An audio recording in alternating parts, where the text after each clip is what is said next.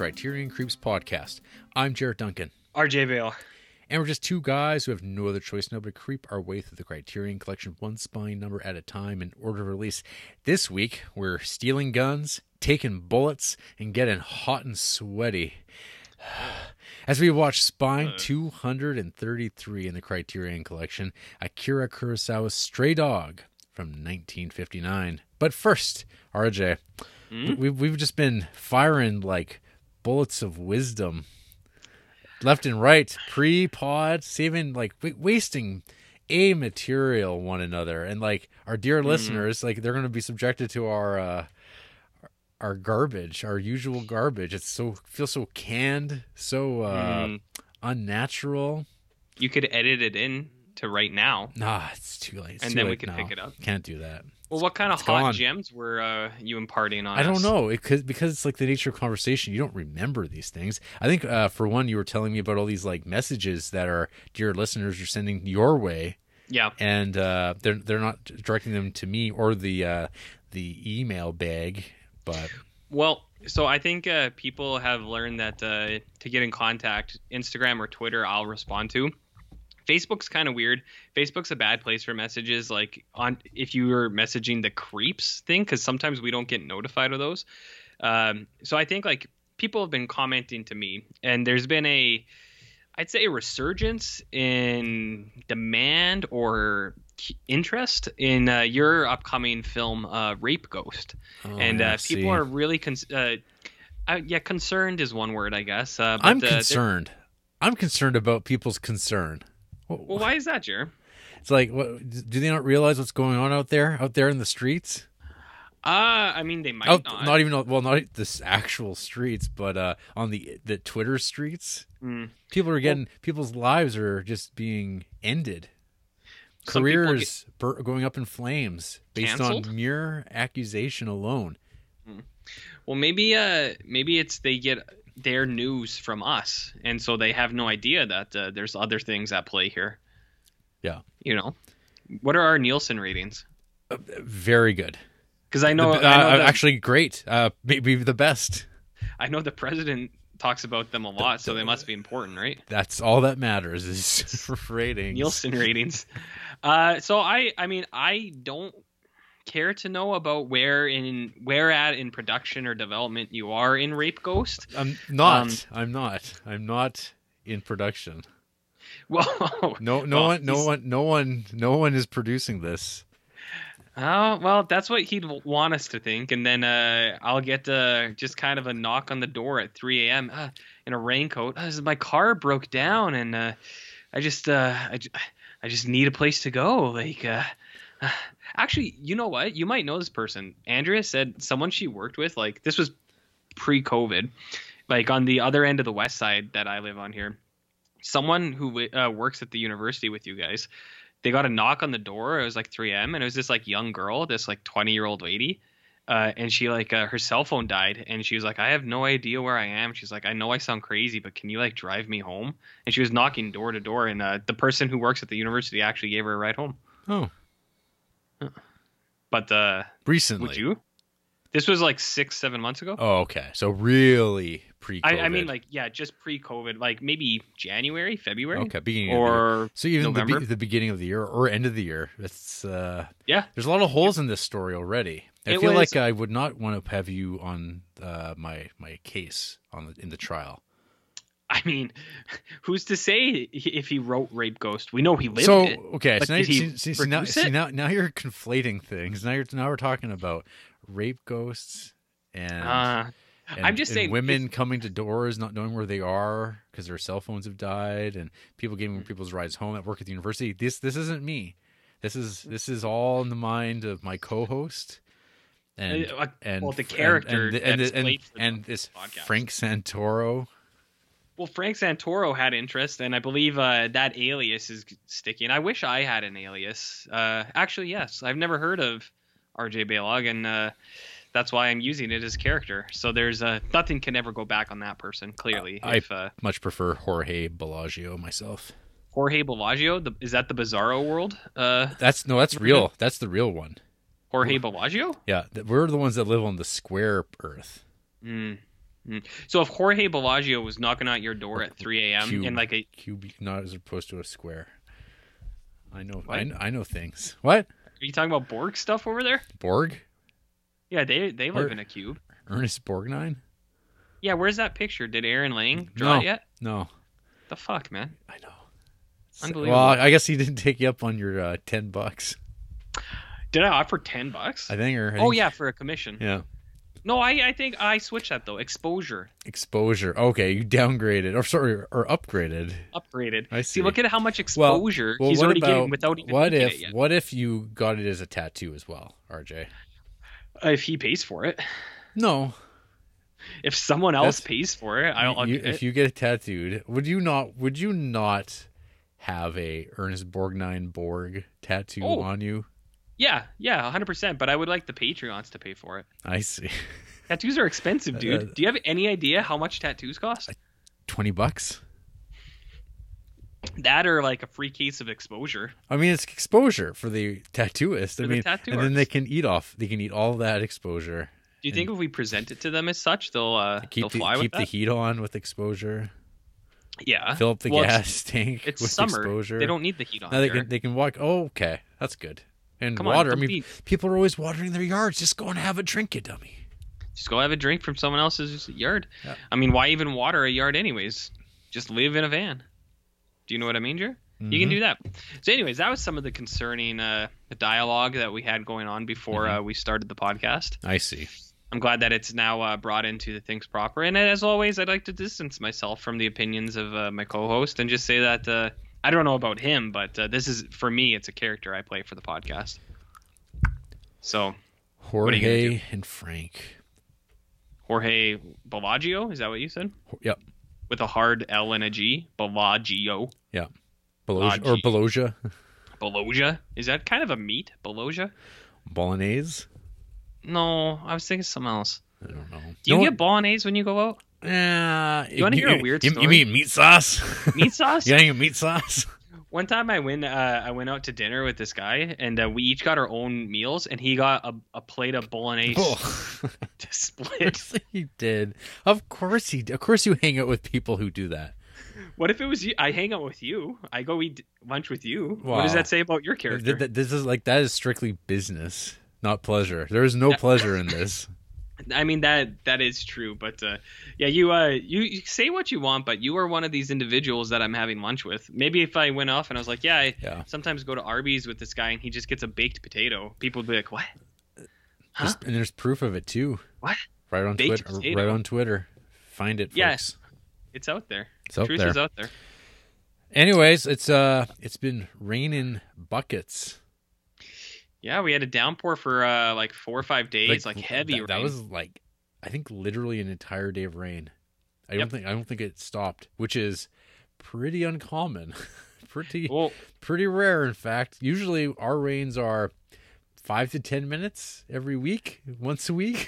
that's usually once our a week if we're lucky. that's that, that's our rain during the this time of year. So having days of rain, in particular one whole day of rain, that's something special. I think it was like uh I'd say we get 20 minutes of rain a month if we're lucky. Yeah. And uh yeah, this I don't I don't think we've had rain like this for like maybe 10 years. Uh, I don't remember the last time we had a big dump like that. Consecutive days. There was people coming into the old comic store saying, "Oh, geez, this weather." I'm like, "It's Oh, it's dude, dude, it's just ra- it's just rain. it's like it's cats it's, and dogs. it's it's real rain." Like, oh, I don't know people are doing out. It's like, yeah, it's just water. It's fine. I mean, the wind that we deal with daily is way worse than any rain that we've ever had. Mm-hmm. Mm-hmm. I think. Yeah, and then uh, it cleared up today for Canada Day, Jared. Canada Day. Here we Canada are. I'm sure there's nothing else you'd be preferring doing right now than recording Uh, this podcast on Canada actu- Day. On Canada Day? Well, I I don't know if you know, but hashtag cancel Canada Day. Oh. I, So, uh, I suspected it might be. I felt a, felt a little weird, uh, you know, throwing up that Facebook uh, page for the comic book store saying a happy Canada Day, everyone. Because you know what, RJ? Some people Uh-huh. don't appreciate Canada Day. Some people have some umbrage. Sure. Um, maybe maybe they have a point as well about uh, the the value of Canada Day. In fact, any like nationalist celebration of something or other, it just seems kind of, huh? This is the day we go Go you, Canada. Mhm. You, I think we should get rid of it. End Valentine's Day, yeah. and uh, maybe Make a maybe make Labor Day. maybe make Halloween every month. Make it every yeah. Make it the national holiday for, of every month, and that'll be our nationalism. Yeah. Anyways, uh, yeah, Canada Day. Some people don't like it. I don't know. Whatever. I had a barbecue this afternoon with uh with some friends. That was nice. Oh, that's good. We uh, so have you heard of that barbecue place just out of town from us, like ten minutes away? I think I brought it up. To you You've before. you've you've told me this in person at one of In these uh at one of these uh Arby's business meetings. Yeah. So for people who don't know, there is a uh, hot new barbecue joint. It's about ten minutes out of the city. It's in a rural neighborhood. So we picked up some of that, Jer. And uh, the real winner, which I think you would be a fan of, is uh, their habanero baked beans. Oh, see?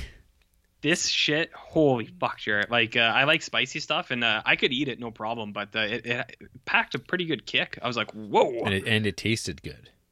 yeah, it did. It tasted. Yeah, the whole meal was great. But uh, yeah, the those baked beans, man, that that was the highlight. So I know you're a beansman. And uh, and I like my spicy food, so that does Yeah. that does sound appetizing. Here's the kicker, though, and it could go either way with you. I'm not sure. Okay. They do have a little sweet acidic element to help cut the beans. They Of have course. pineapple in it. Oh. So I don't know how you feel. I actually think it was not bad. It's not a ton They'd of pineapple. I think it. Now, are they fresh? Is it like kind of after they've been cooked? They throw the pineapple. I think the in? pineapple's like smoked because the beans have a smoke Oh, flavor. That could be fine. Yeah, and it's not a ton either. Like if you had like a gen like a portion of beans, I'd say there'd be like two hunks of pineapple in it, maybe at most. It's not like a ton. I'm I'm curious why they went that route instead of uh, the usual like whatever lemon. Well, Big City Burrito, their strawberry habanero sauce is my all-time favorite. So it's you put a little fruit with the spicy, Jer. Okay, okay. Well, maybe there's some uh, great barbecue recommendations in our emails. Maybe, maybe there is, Maybe, Jared. Maybe. So uh, first up, we got Uh-huh. Sam Sanchez Oh, oh.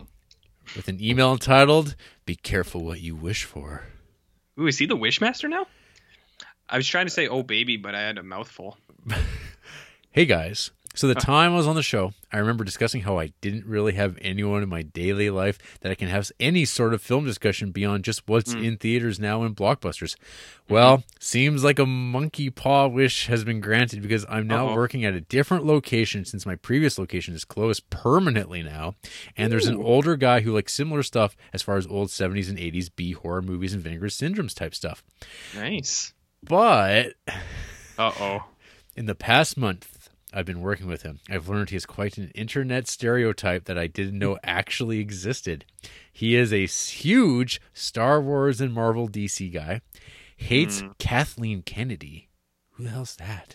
She's a she's that chick from Disney who I think was the wasn't she in charge of uh, Star Wars like the new Star Wars? Okay. Hates Brie, hates Brie Larson. Uh oh. Hates most socially opinionated actresses. Uh oh. Very excited for the Snyder cut. Hey, well, there's Oh, refuses to watch Knives Out because Rian Johnson ruined his childhood. Check, check, check. Downplays the severity of COVID. Has a foot fetish. Hmm. What? Wait a minute. Uh, Where did that one How, come how does that play? come? How does that come into play during Yeah. Like at your job? Uh, they're like, hey, you check out those hooves and go what? Well, I mean, to be fair, I know about your rape ghost thing, so it's like this stuff can happen sometimes. Refuses to play Last of Us 2 because of its gender politics. Oh, come on. The phrase "all lives matter" has come out of his mouth, and likely more I'm forgetting. So, all in all, I try to avoid verbal, on top of physical, contact with them. So now I know how Jared feels with working with the character of RJ. Aw. Wait a minute. Well, I, And- er, I mean, everything, in, ex- particularly the foot fetish, is true. Well, I, I will say up front, Snyder Cut, we need it, we want it, and it's going to save the world. It's, it's such, But, a- uh, you're it's such an act, though. Come on. What Snyder Cut? So it's a dangerous I mean, line because there's there's the, the Yeah. there's the true believers and then there's the people who are like playing at this like someone Yeah. I know, and um, Uh, like, who? yeah, this yeah this person sounds wonderful. Um, and it's like people I encounter all the time at my job. Mm. But I don't like I don't fortunately work with any of these this type of person, but I definitely have these passing conversations. You're like, oh, cool, we have a lot in common, and then, oh no, no, Mm. I know a guy like that. I meet him once a week. We talk for a couple hours. oh, well, hell, you should put that in a podcast. I don't know if anyone would be interested in that. All he talks about is like getting socially, politically active actresses. Luckily, question mark, I'm being forced into a work from home position in two weeks, so I'll not have contact with him or anyone else for that matter for much longer. All right, guys, no actual question this week. Viewing habits slowed down a bit since I'm now about 19 hours into Last of Us 2, so my Ooh. June was fairly low comparatively to every other month this year. Working from Mhm. home might fix that, though, I suppose. Take care, guys. Well, you take care as well, Sam. I see those Mhm. those numbers in California are uh, not slowing down but Mhm. uh, being outpaced by quite a bit by uh, the great the great state of Florida and Texas, which I would say is one of those places I would like to travel to is Texas. Surprisingly enough, Why do you want to go to Texas? I don't know. I think there's I think would- I think the the countryside sounds really interesting to look at. Mar- Hmm. there's Marfa, um, Austin. Austin's pretty uh, cosmopolitan, Sure. relatively, I guess, for uh, the southern United States. I don't know. Texas sounds pretty cool. Maybe uh maybe you're just really into And, Richard and, Linklater and Hank Hill. And Hank Hill. I bet you could get some baked beans down there. See, hmm all the all the Texarkana food, that Hmm. Mexican fusion that's probably everywhere. Oh, Damn. damn! Sounds good. Um, but yeah, it's nice to hear from uh, Mr. Sam Sanchez, even if he thinks that uh, one of the co-hosts uh, has opinions. hmm I never said anything bad about Brie Larson, did I? I like Brie Larson. Yeah, no, actually, I think we've been Brie Larson defenders. Yeah, I'm I don't think that movie is good. Captain but, uh, Marvel. I can Yeah. separate uh, Yeah, uh, movie- movies from actors and Haven't actresses. seen it, but yeah, it's probably not very good. Yeah, I mean, you don't like Or any of them, anyways. it's not my cup of tea. Sure, sure. But yeah, I'd, I'd be interested to see what um what else happens from this uh this guy that he's associating Well, with. well, maybe Who knows? maybe they won't be around in two weeks. Who w- clo- uh, will any of us? Closing lo- exactly. You know, I mean, all it takes is one car ride, someone Hmm. sneezing in your mouth. wear your mask, Jared. Oh. Tell tell us about your foot fetish. Uh, I watched Once Upon a Time in Hollywood. There, ugh, oh boy. That's about the closest. yeah. Well, you should, uh, Sam. Next time you have a chance to talk to your uh, your your new monkey paw friend, you should ask him. Hey, you like you like that Tarantino? Hmm. He's got these grubby little feet for you. I uh I have a feeling he's uh he's into that. So uh you know my fet Jared, you know my fetish. I like sitting quietly with uh without any acknowledgement of anything. That's the way to be. It's the way to be. Next up, Justin Peterson. Happy Canada Day creeps. Ooh, he see he was keeping track. Okay, that's that subject line. Hey, Jared RJ, Mm-hmm. what's happening?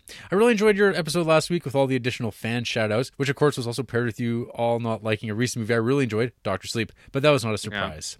How do you feel about how modern filmmakers like Yorgos Lanthimos are adapting Kubrick's visual style, like in The Killing of a Sacred Deer, if you have seen it? Oh, yes. Mhm. Or The Favorite, which felt like his version of future creep Barry Lyndon. Mm-hmm. Um, yeah, I, I, I'm all about it. I, I think Yeah. Mm-hmm. it's great. Um, yeah, it's very. I mean, he, there's like the the distortion, particularly like how he's like not afraid to like use those lenses that really warp a room, and it's like obviously Yeah. film, and it breaks the illusion that you're watching a movie. Mhm. But that's okay because for the most part. When are you not aware you're watching a movie? Unless like you get soup, like those rare times. I think for me anyway, where like you totally forget you're watching a movie. For the most part, it's fine. Don't just don't Yeah. be don't be sloppy with it. Um, I remember when I did see the trailer for the favorite. I remember being like, "Whoa!" He's like really pushing the uh, the edges of like acceptability of like uh, how the camera lenses distort images. And I remember when I was watching uh, Killing of a Sacred Deer, it was like there's times where like there's characters who are completely misshapen because they're being distorted so heavily, and Latham was like, "Yeah, whatever." Kubrick never went that far. Yeah. I like uh I mean I think Yorgos' lighting in the favorite is uh, some of the best stuff there. Um, no, I'm with you 100%, man. I, I really like Yorgos Lanthimos. I think uh, his brand. I, I don't think he like. I know a lot of people compare him to Kubrick, but I don't think like I've never heard him compare himself. So I think that's that's a nice mark. Where I think some of the times, not even Mike Flanagan, but uh, some of the times, like say people who do like Stephen King stuff, they're like Mick Garris. It's like I am the Stephen King guy. I don't know if he ever said that, but I assume he did. It kind of reminds that kind of reminds me um because like when you when I've watched like the Ozu movies, I was Yeah. like, man, Wes Anderson is like Mm-hmm. so much in this. But you look it up and you know uh, Wes Anderson doesn't talk about that Ozu that much. Maybe he's burying the lead because I he doesn't want people to know. And that's is that is that honest? Is, he Mm. is he a straight shooter or is he trying to? Well, no, I've never heard of him. Just like uh, old Nicolas Winding Refn talking about how he's never like heard of Jess Franco, and it's Uh. like or watched his movie. And you're mm, like, yeah, he's heard of him, but he's never watched anything. I go, I find that really hard to believe. I don't know. You're like, sure, bud. It's possible. were- It's possible for considering his tastes and, st- and things. Like Mhm. you think that, like, really, you haven't. Like he's- in the. This seems to be in his thing, and uh I don't know. It's possible. It's possible. I'm- what reason does he have to lie? What does he have to gain? But sometimes you wonder. "Ah, Everything. I've never, I've never seen it. I've never heard of that. It's just a coincidence, Mm-hmm. and I hear that sometimes, and I don't know. It's up there with. um Old uh, Christopher Nolan making things from memory. So I saw a thing about Oh, Chris- what is chairs? yeah. So apparently that was like all fabricated. That wasn't even true. of course, of course. It And was. and that's yeah. So it's like I think you got to like take all this shit. Like so, I don't I don't know. I don't. I don't know. I don't look at the news anyways. I don't even watch movies anymore just to avoid uh, all this false information out there. But I was gonna say, I, we watched a Patton Oswalt stand up last week, and he mentioned Ozu. He was like some I can't remember what what the setup was, but he it was like about how it was kind of like an Ozu movie, and I was like Ozu. I was like, in stand up, unbelievable. So if Patton Oswalt has heard of Ozu, pretty sure Wes Anderson has. You know, Jared. and oh, what? What? Huh? Jared- Justin continues. Jared, I just started watching Lars von Trier's show, The Kingdom, based on your recommendation. The first episode seemed kind of scattered, but then the man himself appeared in the closing credits to say it is about to get really good. What am I in store for as I continue watching it? Well, Hmm. JP, What's he in store for, Jared? uh, uh the, so there's like the lead doctor. Uh, he's fantastic. Uh, his his soliloquies. The I think the real highlight is the end of the first season. Uh, Mhm. It will it goes in a direction that you're not expecting, and then season two picks up off of that beat, and you're just like, what what's happening? I don't know. I it's been a while since I've seen it, but I've I have actually watched that show at least twice through, and yeah, there's these visual moments that are just stunning. Uh, I don't know. It's TV, so I, I feel like the scatteredness is makes kind of sense, especially as you get into the more the, Mhm. the rhythms of like the characters. It makes it makes more sense, I think, even in a repeat viewing. So Right. st- still, obviously, I say stick with it. Um, yeah, I I think it's uh, some some top notch stuff. But again, it's been a while since I've seen it, but, Mhm. and it's I think like the DVD of it that's out there doesn't look amazing, but I don't know if it was shot particularly on a high end because I think he was kind of very much in the Dogma '95 minimal sort of Mm. technical stuff going on. So it's not it's not uh, super cinematic, but he works with what he's got. Hmm. Do you think that maybe it's scattered because Lars von Trier's a weird dude, and maybe he maybe he doesn't make good movies? Oh, he does. He makes that. Does he though? Does he does? He made that Dance in the Dark, Yeah, that movie's pretty good. but Element of Crime, no thanks. yeah. Goat movie question of the week. Mhm. What are your greatest monster movies of all time? I have not seen a whole lot, but that 80s remake of The Blob that you all recommended was pretty great. Well, uh, for if they're 80s remake movies, The Thing and Mhm. The Fly.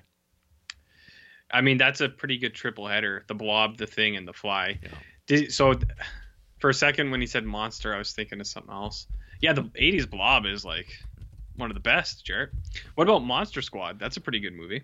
Eh, He could watch that with his kids. he already has. He wasn't a fan. Oh, did he? Yeah. What? You got you got to Wolfman's got, nards. Got to pay attention, RJ. You got to you got you got to retain everything we ever talk about on the podcast.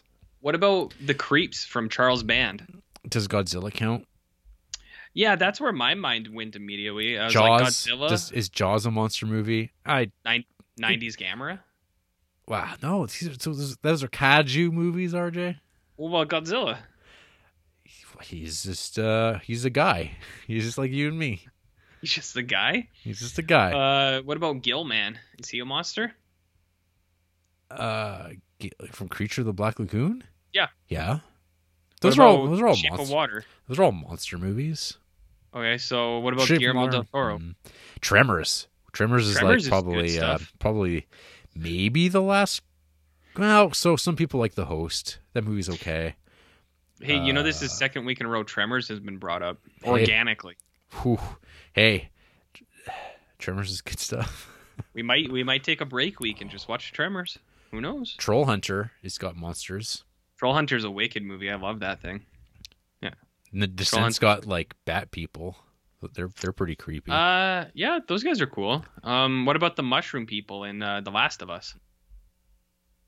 Are they in Last of Us 2 to keep it relevant? I don't know. I don't know. I've never played either. If- I've never played see- either, man. Yeah, you can't do everything, RJ. I can't. I'm playing a different video game called Little Nightmares. It's a real Jared thing. It's got huge fat guys in it. You'd love it. I love it. I do already hear it. ah, here is a foodie question for you. With it being a food question, RJ. Okay. With it being summer, I was curious if you pride yourselves as being grill masters. Do they call it barbecuing in Canada when you're just cooking hamburgers and hot dogs? Here in the South, the term BBQ is reserved to actually smoking pork or beef, with my which my Mm. brother-in-law does. But I just cook the basics. Some of my favorites are grilling a medium rare ribeye steak or cooking up a few beer brats. How about you? Well, Jared, what about you? I do not have a grill, so I Mm. am a master of nothing. We uh we do have a barbecue. You do. Uh, and I think we, whenever we use the grill, we say barbecue. It's not just reserved for pork or ribs or anything like that. So even if we're just making like whatever, man, we'll just we'll say barbecue. Uh, I'm I'm okay.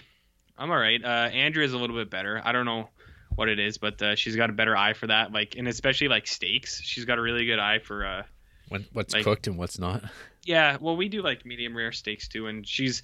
I usually I Disgusting. don't know. I usually go under Disgusting.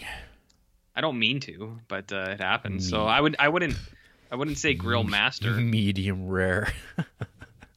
what do you just eat blue rare steaks? Pretty close. Fucking love it. Oh, Animal? I Where do you even get a blue rare steak? well, how did they come, RJ? So you just what do you just grill it on each side like two minutes and then you eat you have it? to cook it a little bit longer than that. Well, I mean a, a good medium rare. I did. We just had some a couple weeks ago and they were actually pretty good. It was four minutes, flip four minutes, turn two minutes, and then I took them off, and that was like medium rare. How thick a cut? Uh, I mean, no thicker than you. That's pretty thick. You know what I mean? Yeah, I um, my dad's a barbecuesman. Oh yeah. He was a chef for a long time, so he's pretty handy. He does everything: fish, Meat chef. meat. Uh, every chef, all the chef, all the chefing. Yeah, meats.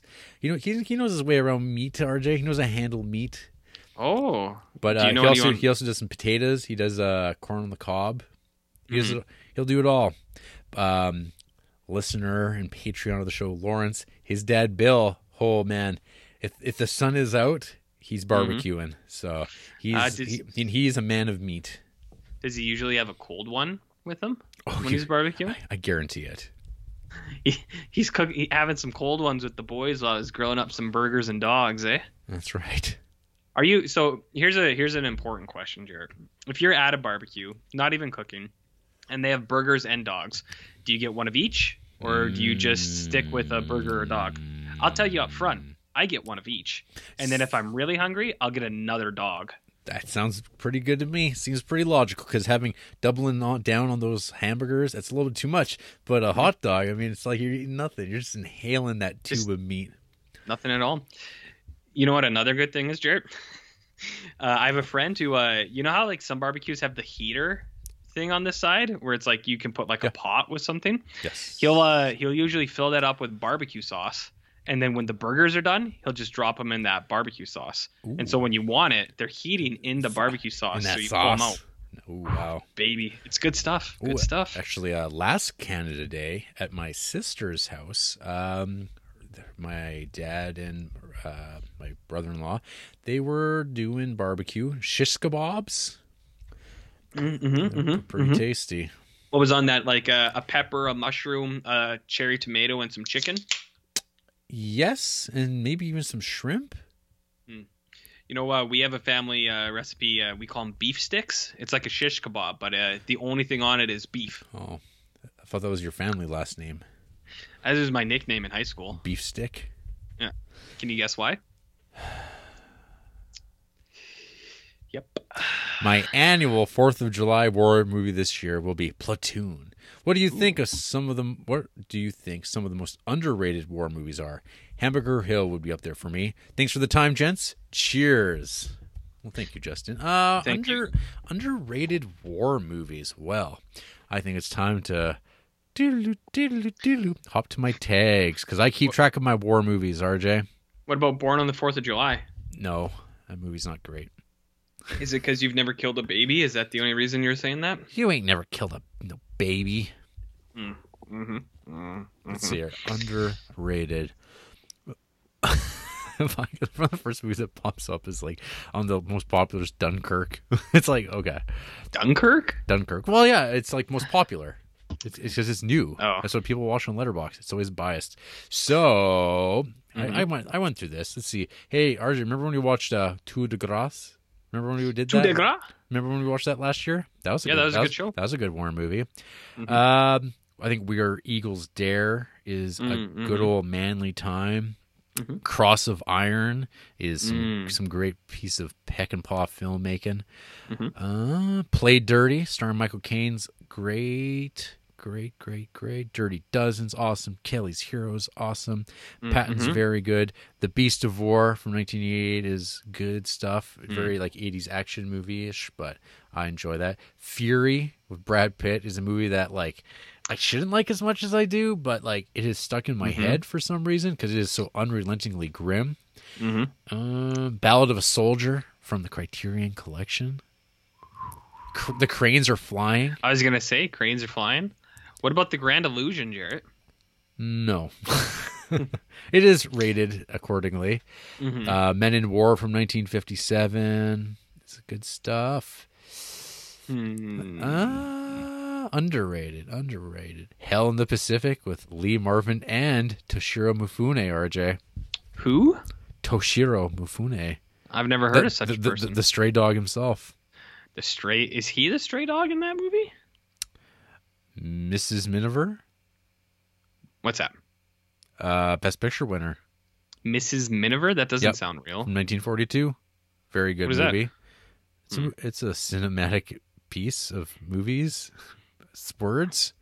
Uh, oh, uh, The Ascent from 1977 is really great.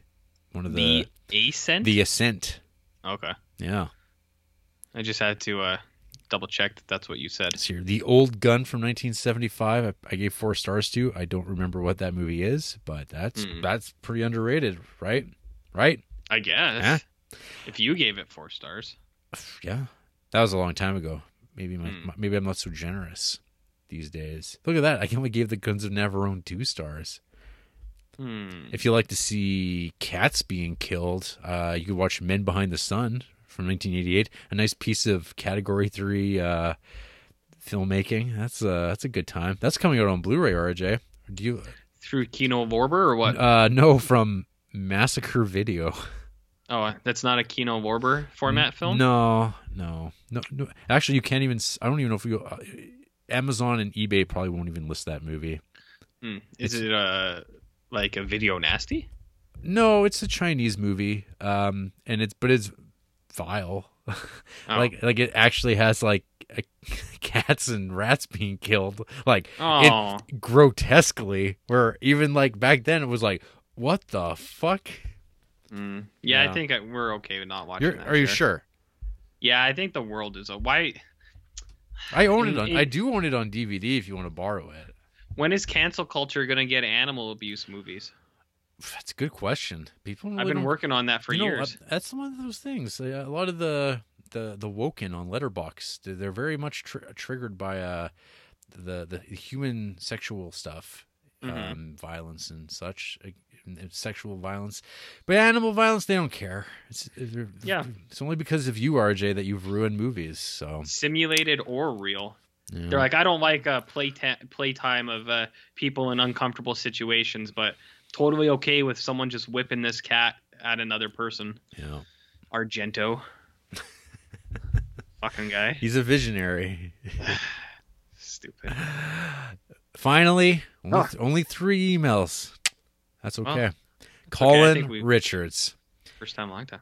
Happy Canada Day creeps. My latest project has been starting a list on Letterboxd. I am calling Certified Creepy. This list will be made up of four to five star ra- rated films by either Jared or RJ. Wow, we, we have. But uh, I don't rate movies we got- anymore. yeah, you got to you got to start doing that then, RJ. You're, it's going to be out of date that I have yet to see. Cool. However, to make it a little bit more interesting, I'm giving more weight to those movies that have similar high ratings from friends of the show.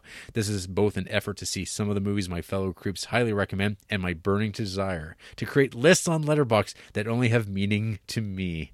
Mm. I, I hear that. Through this process so far, I've discovered the film most popular among all friends of the show up to this point is The Big Lebowski. That sounds about right. Yeah. I've recently made the list public. If anyone wants to check it out, have a great show. First time, long time, Colin Richards. I uh, I can't wait to check. I'm trying to find this list right now. Do you ever? I don't know about you, but do you ever like on Letterboxd if you're looking for something but you don't want to search it specifically, just try to find like six degrees of separation through things that you have yeah, they need to have a. I do that all the time. better. I don't know how they what they could do to make a better system. Like for instance, I'm like I had to find Colin's page. See, I just found it because uh, what was it? I liked the list of his like Oh, a month and a half. Yeah, see, you have to do that route. It's just like, oh, hmm why is it so hard? There he is, Mister C M Richa, I got you. I see this list. with his good list. uh, Day the Earth stood still robot. I think. No, Robot that's not. Man? That's not that robot. It's a robot. Maybe it is it. No, it, that is the Day the Earth stood still robot, isn't it? Uh, what? Yeah, Yeah, it is. There Gort? we go. Gort. That's Gort. Yeah. So it's Yeah, that's Gort. Gort. That's how you know it's him. Yep. Some of these movies on uh, Colin Richards' list are shocking that he hasn't seen. Because these are things that he hasn't seen yet. right? Oh, This, God, this is pretty shocking. you got you got to get. Oh my goodness, these are. this. uh Yeah, look at that, Jackson, right on there. The fact that you haven't seen The Big Lebowski is criminal. hmm I agree. Yeah. That's pretty wild. I mean, some of these too, like Big Lebowski, Unforgiven, Casino, like some of the other ones I can kind of see. It's like, yeah, I, no, no one's popping in uh Tokyo Story for the most part. Tokyo Story or Possession. No one's just throwing that on for a good time. But uh, yeah, man, some of these are wild. Hey, have you seen like the the, the backlash to Scott Pilgrim? Like that's I don't know. No. Uh, like the I don't know. of- I don't know what, what? it's up like on Twitter. Like I, I I see way too many people talking about how Scott Pilgrim's bad, and I'm like, is it bad? Like I don't know. I haven't. I've only seen it once in theater. I liked it. I felt like, Mhm. I don't, but I don't know. I don't have the uh, the baggage of uh, having had personal contact with Edgar Wright via Twitter. But I don't know. that that only affects his new movies for me. I think Scott Pilgrim is really good. So I don't know what's going on with uh with his stuff. What Maybe- his deal is. Maybe because uh, Scott Pilgrim's not a good dude, and his depiction of women as items to be won is uh, people got some issues with. I don't know. I don't know. I Maybe don't care. I, I actually don't. I don't care. Like, No, I, neither do I. I, am I'm pretty indifferent uh, to anyone caring about Scott Pilgrim. I Yeah. That's fine. You don't but care. but it's- I was surprised. I was kind of like, huh? I thought Scott Pilgrim was the the the loved uh, Edgar Wright, but then I guess Baby Driver came along. yeah, because Baby Driver's so much more progressive. And I don't think anyone cares about The World's End at all. No, nobody gives a shit. People didn't care about it when it came out. Let alone now. They're like, eh, who gives a shit? I, I didn't even care about Hot Fuzz. I think Hot Fuzz is all right. I like Hot. I think Hot Fuzz has some pretty good jokes, but Sh- but that's Shaun of the Dead. It's been a while, Dead. but very good, it's a gooder. very good. Oh, I just re- ah, never mind. Never What? mind. What? What's the little? No, I just I, I went to the homepage and I scrolled down and it says new from friends and certified creepy CM Rich is right there. Could have figured could have just came here, but I guess uh, too bad. there you go. Hey, um, my my Letterboxd Pro expires right away. Are you are you gonna renew it? If I want access to my stats to keep track of all those movies I'm watching this week, which was Don't you though? none. I didn't watch any movies this week other than Oh. uh, our movie. Oh. I feel You're bad about dude. that. I am a bad dude. Well, it was nice to hear from Colin Richards. Did a Spirit Gamer email in? No, Well, where the fuck are you at, dude? He's watching I movies. you out. You you got called out, Spirit Gamer. Three, two, one. What is it? Two, three, four, maybe. don't I want to know what Hideo Kojima is into this week. He's Yeah. still liking our Instagram posts. I know. I know they're out there. What are you doing, bud? Do I got to go comment on your YouTube pages? Leave some aggressive notes about you being a bro, or something like how people comment on ours. Exactly.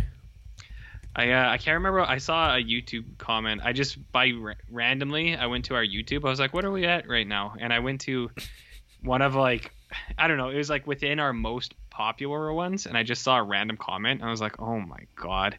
Hmm. It's like why are why are people like this? You know what I mean, Jer? I wonder which one that was.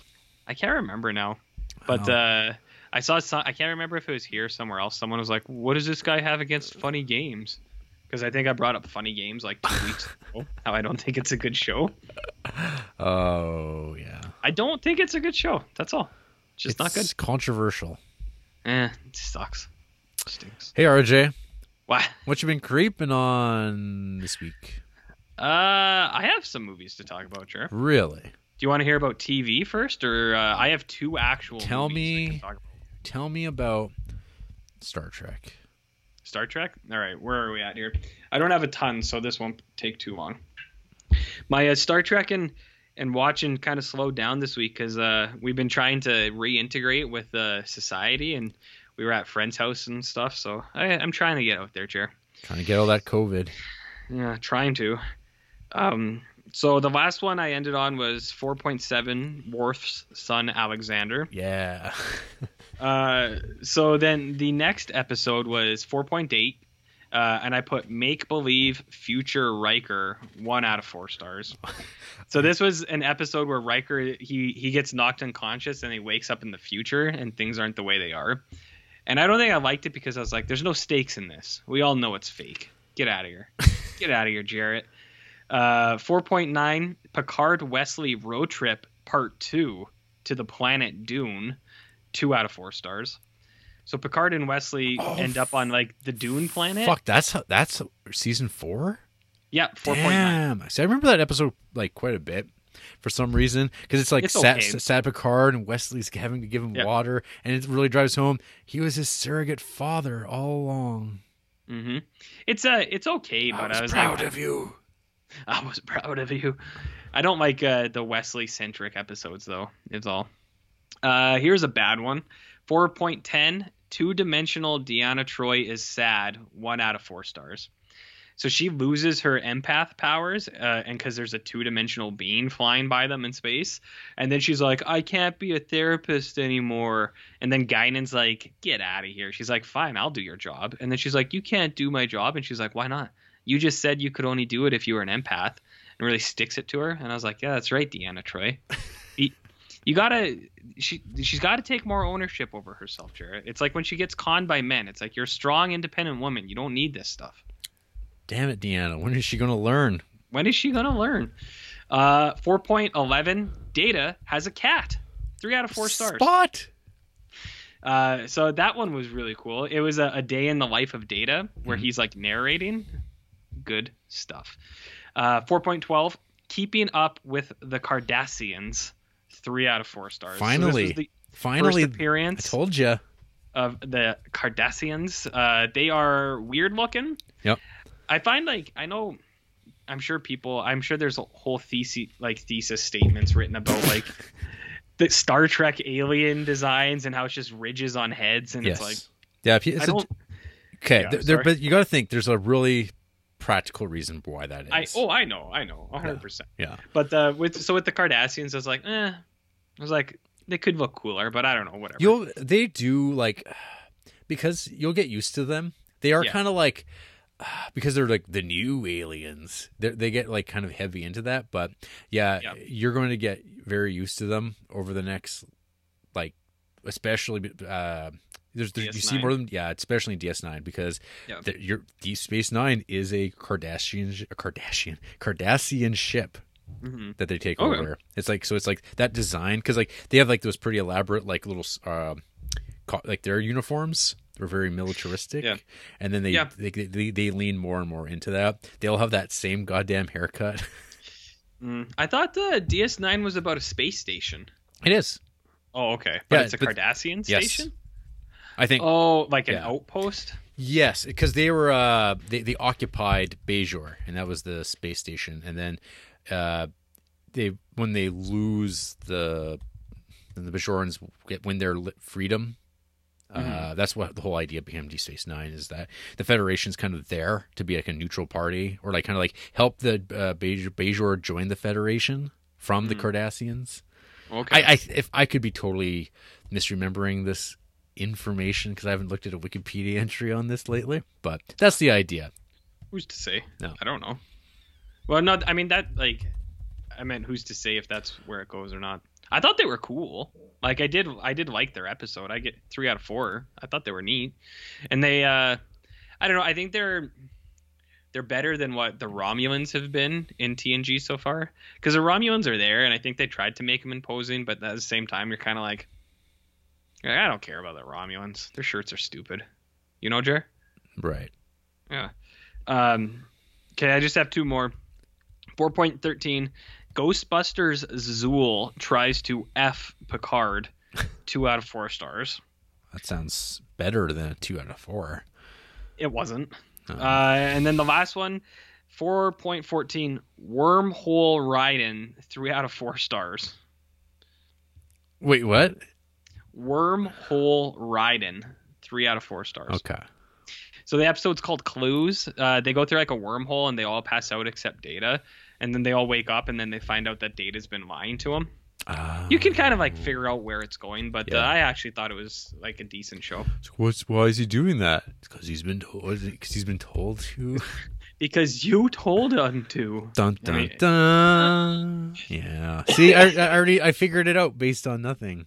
Yeah, and it was uh, it was uh, it was pretty good though. Like the the way it played out because I just like Data and I like seeing Data do stuff, so that's cool.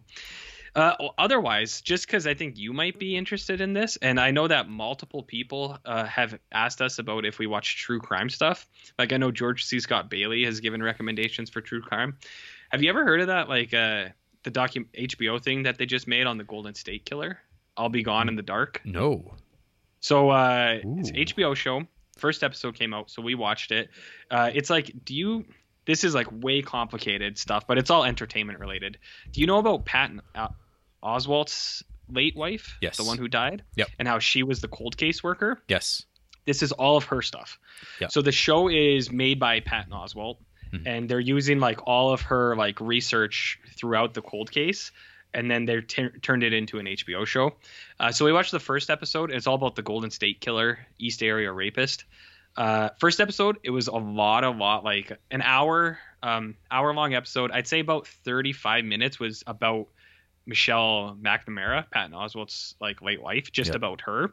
And it's like I kind of get that because it's like I think she did all the work, and since she's not there anymore, and because Patton Oswalt's like the producer of this, he's like he kind of wants to put her up front first Hmm. and then they'll get through it. So we were we were actually just kind of surprised by like how much was there because it was almost like this is almost like two different things because they talk about Michelle McNamara and then they talk about the East Area rapist and you're Yeah. like whoa.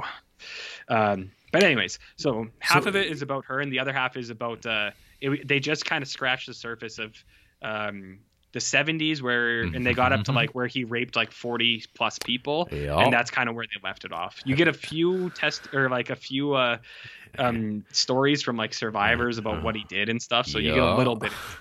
So some I don't know. Yeah, some of those stories are pretty fucked. Like I, I think Yeah. there's like one involving a plate.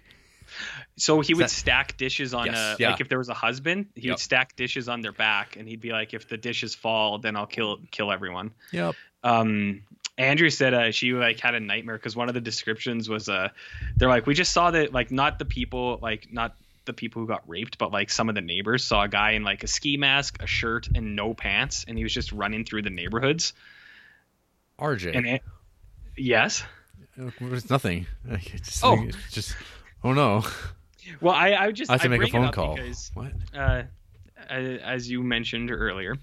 Uh, so I, I thought um, they talk about like some of that stuff, and it was pretty good. I, I thought you might be interested. Yeah, it. no, I uh, I I'd seen. I didn't know this existed actually. it Uh, just just came okay, out on but- Sunday. But, I know that there was like there was like yeah, Gold, Gold State Killer was trending, but I also know that there's been like he just uh admitted like he just pled guilty, like this week, I think. Was he the? Did they get him through like that me in twenty three like uh, ancestry.com stuff, or is that like someone else? I can't remember, but yeah, they finally they We'll got. out, I guess. Well, they got him, but I guess that's how they did it. And like, yeah, Yeah. there's uh, there's gaps. There's it's it's Mm. pretty fucking dark, depressing stuff. I see. That, that, but I'll let I'll let it play out by itself. But yeah, I mean, this is like Yeah. it's kind of a weird coincidence, I guess. Wink, that this this is uh, coming out the exact time, the exact same time as the trial's actually wrapping up. I guess. Yeah. Well, yeah, I don't uh I didn't even know like I wasn't looking for it or anything. I just popped up Crave and it was like new this week on Crave and it was the first episode. So I was like, "Oh shit." I was like, "We should check this out." Okay. So uh I'll let I'll let you know. I don't I don't know how many there are. I think it's like 5 or 6. 'Kay. So uh I'll uh I'll report back near the end, but uh the first one was pretty good and then it made me go look at your serial killers list. Because I was like, hmm, I wonder uh, what other true crime stuff, since it's in the air right now. Well, um, I, maybe I'm not sure if this is on Crave, but there's one called uh, Grim Sleeper. It's about the- Uh, that's somewhere. yeah, I- I did think see it- that I think at one point that was even just on YouTube. But yeah. Tales of the Grim Sleeper. That one's decent. It's directed by uh, one of the true crimesmen, uh, Nick Broomfield. I don't know. You Okay. might you he might rub you the wrong way. He he annoys some people because he's very like he's the in director. well he's like it's very Michael Moorish. Like he's in Okay. the he's in the frame. You can actually literally see him working and he's just interviewing Mm. people. Um, but he directed a documentary on Biggie and Tupac and Which uh, one? Uh, the one called Biggie and Tupac from 2002. Let me see. I think I. Yeah. Oh, yeah. I have that one. I thought that was that was like a decent enough uh, Yeah, doc. yeah he's fine. guys. Like he's he's good. I think he's okay. Yeah. Uh, yeah, he did one on Kurt and Courtney, and then uh, he did two Gotcha. on uh, Aileen um, Wernoff, Wuornos. Mhm. He did two on Yeah. her, like the one from when she was first like being arrested, and then he did the follow up ten years after, uh, Mm. when they're actually executing her. So Yeah. It's and the same poster. and he also directed uh, the pretty good documentary Chicken Ranch from 1983. is that on the the Vegas uh, Brothel? Like, uh, Yeah. Brothel. Yeah. My uh my brother's uh, father-in-law went to the chicken ranch with his wife like Oh. uh, a year or two ago because it's kind of like a tourist spot Yes, yeah. And uh, like they went to buy like T-shirts and stuff. of course they did. I mean, I would buy a chicken ranch. Shirt. That's kind of cool. you like chickens, right? Sure, sure. Yeah, so I, I pulled up your list here and I just uh, I sorted them by your ratings first. So I was like, maybe Oh. I'll uh maybe I'll dabble in some of Oh. these. I don't know if I actually will or not, but Okay, well I've got I got some of these uh, on, hard copies. yeah, you can. Uh, I I would take anything if you want. The one you just mentioned, um, Grim Sleepers on Prime. Tales of the Grim Sleepers Okay, on Amazon yeah, Prime. that's So I can check that one. That out one, yeah, that, that one's okay. I mean, Yeah. it's like I think it's like three hours long or something like that. And then the only wa- the last thing I was gonna bring up while I'm on it was uh the thing that George or George Scott Bailey recommended to me was a, a book called American Predator: The Hunt for the Most Meticulous Serial Killer of the 21st Century, and it is on a person named what is their name? I don't know. I can't remember, but Israel Keyes. And it says you might not have heard of Israel Keyes. I don't know if you've heard of Israel Keyes, Jared. Have I?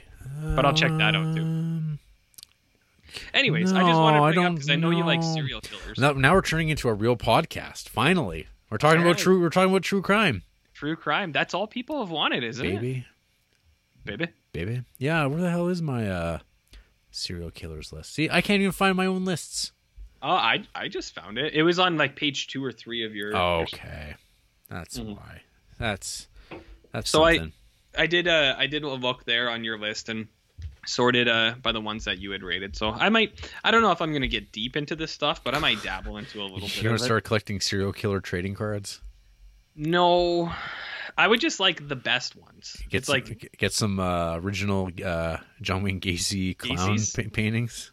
mm, I don't want that, but I would I would take like the best Dahmer and the best Ted Bundy one. Like not not Uh, dolls or action figures. I mean best documentaries.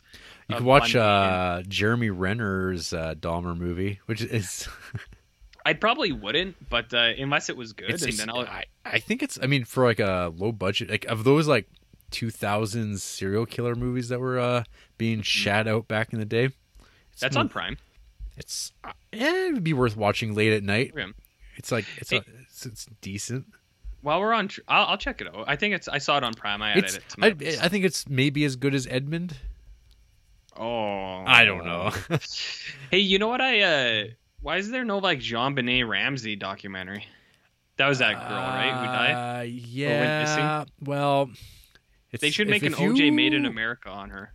Yeah, I'm surprised they. Well, they kind of were going to. I, it's complicated because there's Yeah. like there's there's some. I don't know if you know the history of it super well. I don't. Okay. That's why I wanted a, a documentary it's on it. it's pretty. It's there's probably reasons why there isn't one. Oh, okay. I at this point, but I feel like because it's a it's a mess.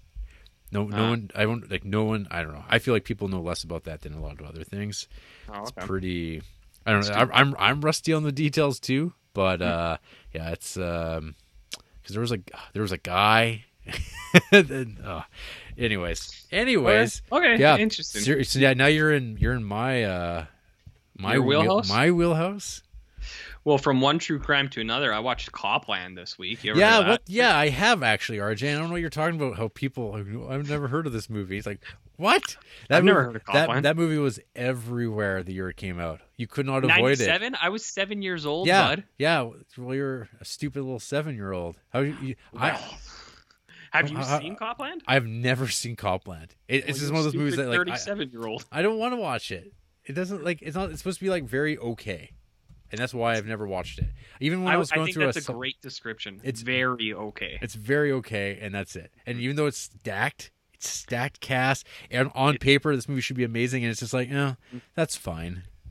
This this cast is fucking stacked, dude. I uh, I made a joke Letterboxd review about it, but it's just to emphasize how much how many fucking actors are in this thing. It's nuts.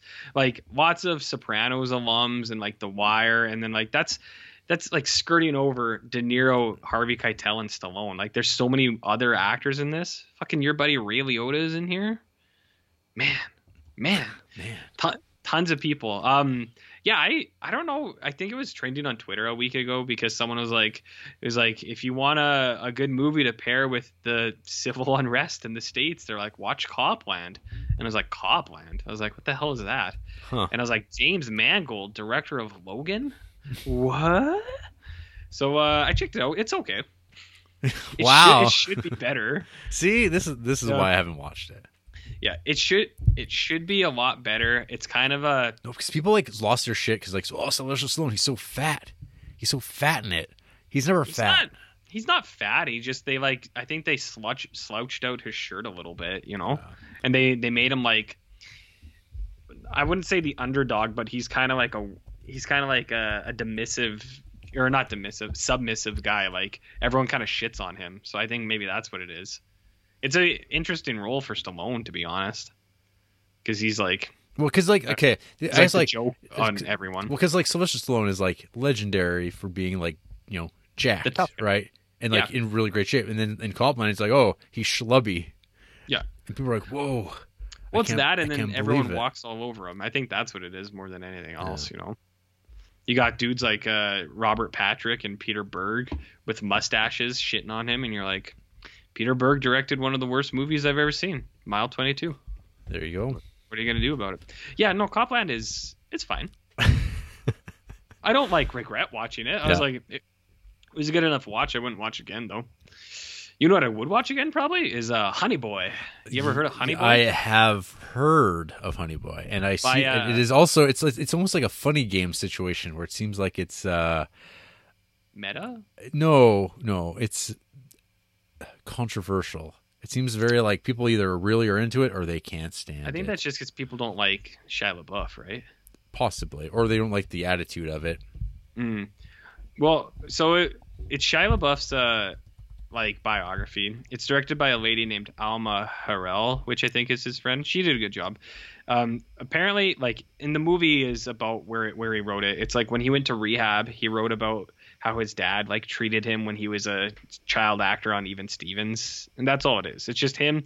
He plays his dad, and then they have a little kid playing him, and it's about him growing up in like a hotel and going to work at like Disney or wherever they made Even Stevens, and uh, it's just about his life there. I liked it, man. I don't like. I don't know what's wrong with it. I actually kind of, as much as I joke about it, I think I, uh, I think I'm a Shia LaBeouf guy. I like him. like I know he's he's like goofy and his art stuff is like And a art isn't plagiarist. real anyways. Yeah, and he plagiarized Dan Clowes. Yeah. Um, but uh, I do. Uh, I don't know. I maybe it's because I grew up when he was even Stevens kind of guy. So me and him are the same. You know.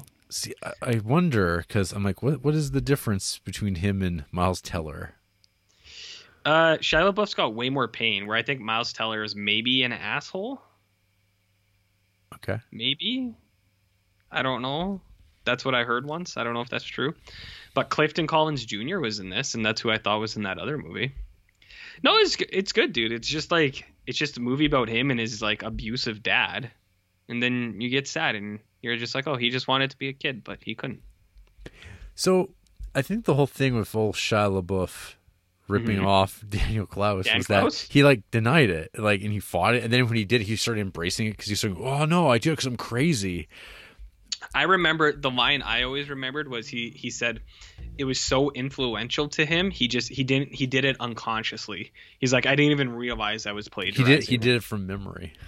Yeah, exactly. He's like, it's just, he's like, it was so influential to me. I grew, or it's like, it means so much. I didn't even know I was doing it. Which is, I mean, like, that is kind of ridiculous. But uh, I don't know. He got beat up a lot as a little kid. So Oh, may, maybe, maybe he had it coming. Uh, I, I didn't, I did not say that. I, I think I, I think there was an implication there. I meant maybe he has like Maybe. rationale for like having lapses in his uh, his memory of where he gets information because his his dad was giving him cigarettes when he was 10 years old and beating him up. No. So he smokes there's a lot of dart smoking in this. Oh, see that that did it all. And Shia LaBeouf's uh, dad was a clown. So this movie's not down with the clown. Kind of. It's uh not what? Are you, are you down with the clown? So see, when I thought about Honey Boy. Honey Boy, I figured it was like some sort of like Swiss Army Man kind of like antics, a little bit of Come to Mm. Daddy, you know?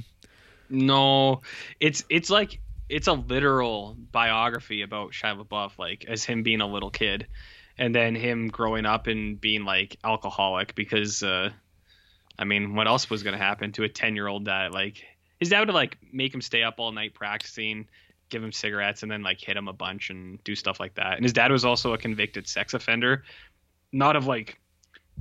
I don't know. You'll have to watch the movie. Dads. That's crazy.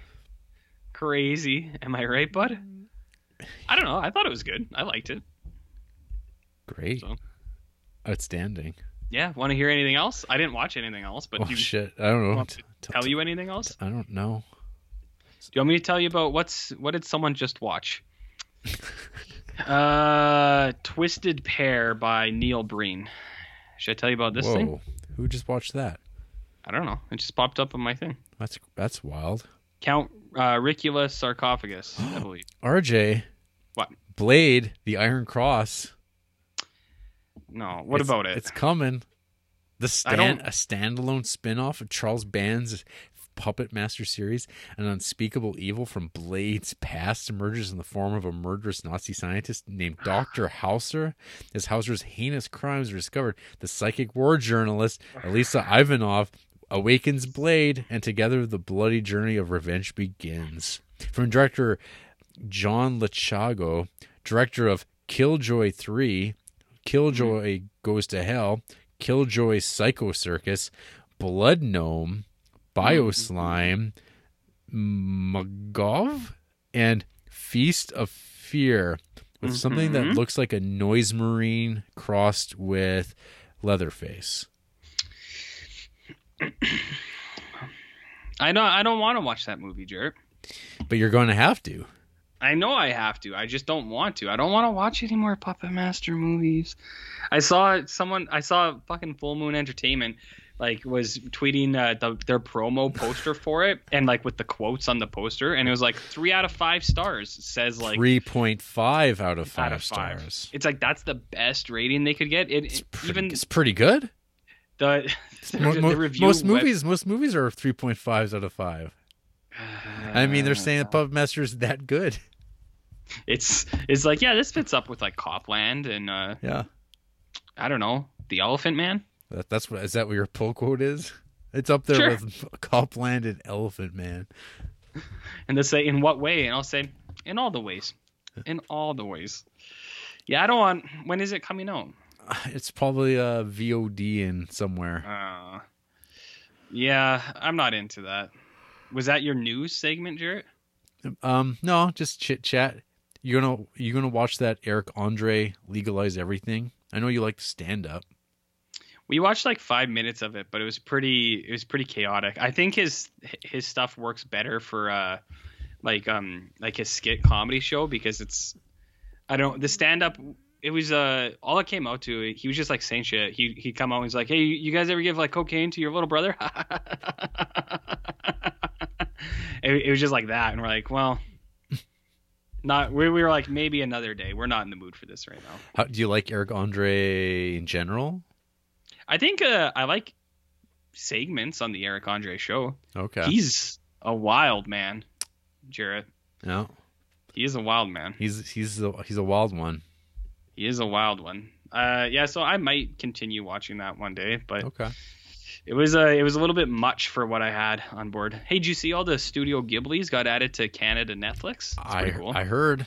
you probably own them all anyways, but I do.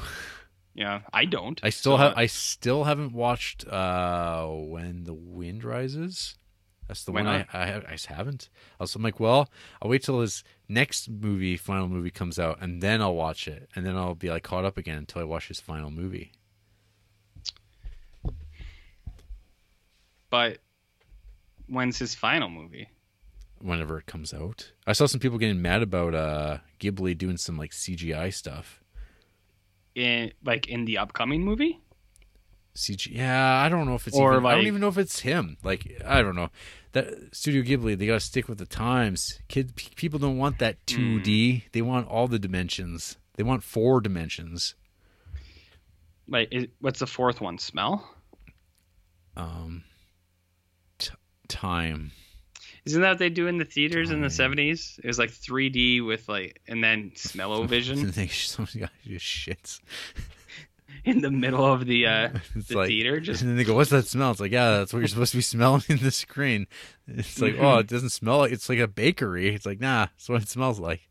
you're like, I don't know if this is what Tootsie is supposed to smell like, you guys. Tootsie. I don't know. That was uh, that's all I could think of. That would be for the right time. the best Studio Ghibli movies on HBO Max. HBO. We don't have HBO Max here. We have Crave. We have Crave, which is how you one can, can now watch Doctor Sleep. I saw. Oh, and, I, uh, well, I, have been seeing those hot takes on the Twitter. Well, I did see that allegedly on HBO Max they have both versions, but on Crave it is just the theatrical version. Oh, what a what a load of shit! So I plan not to rewatch the theatrical if and uh yeah, there's nothing else to it, I Man, guess. what the fuck?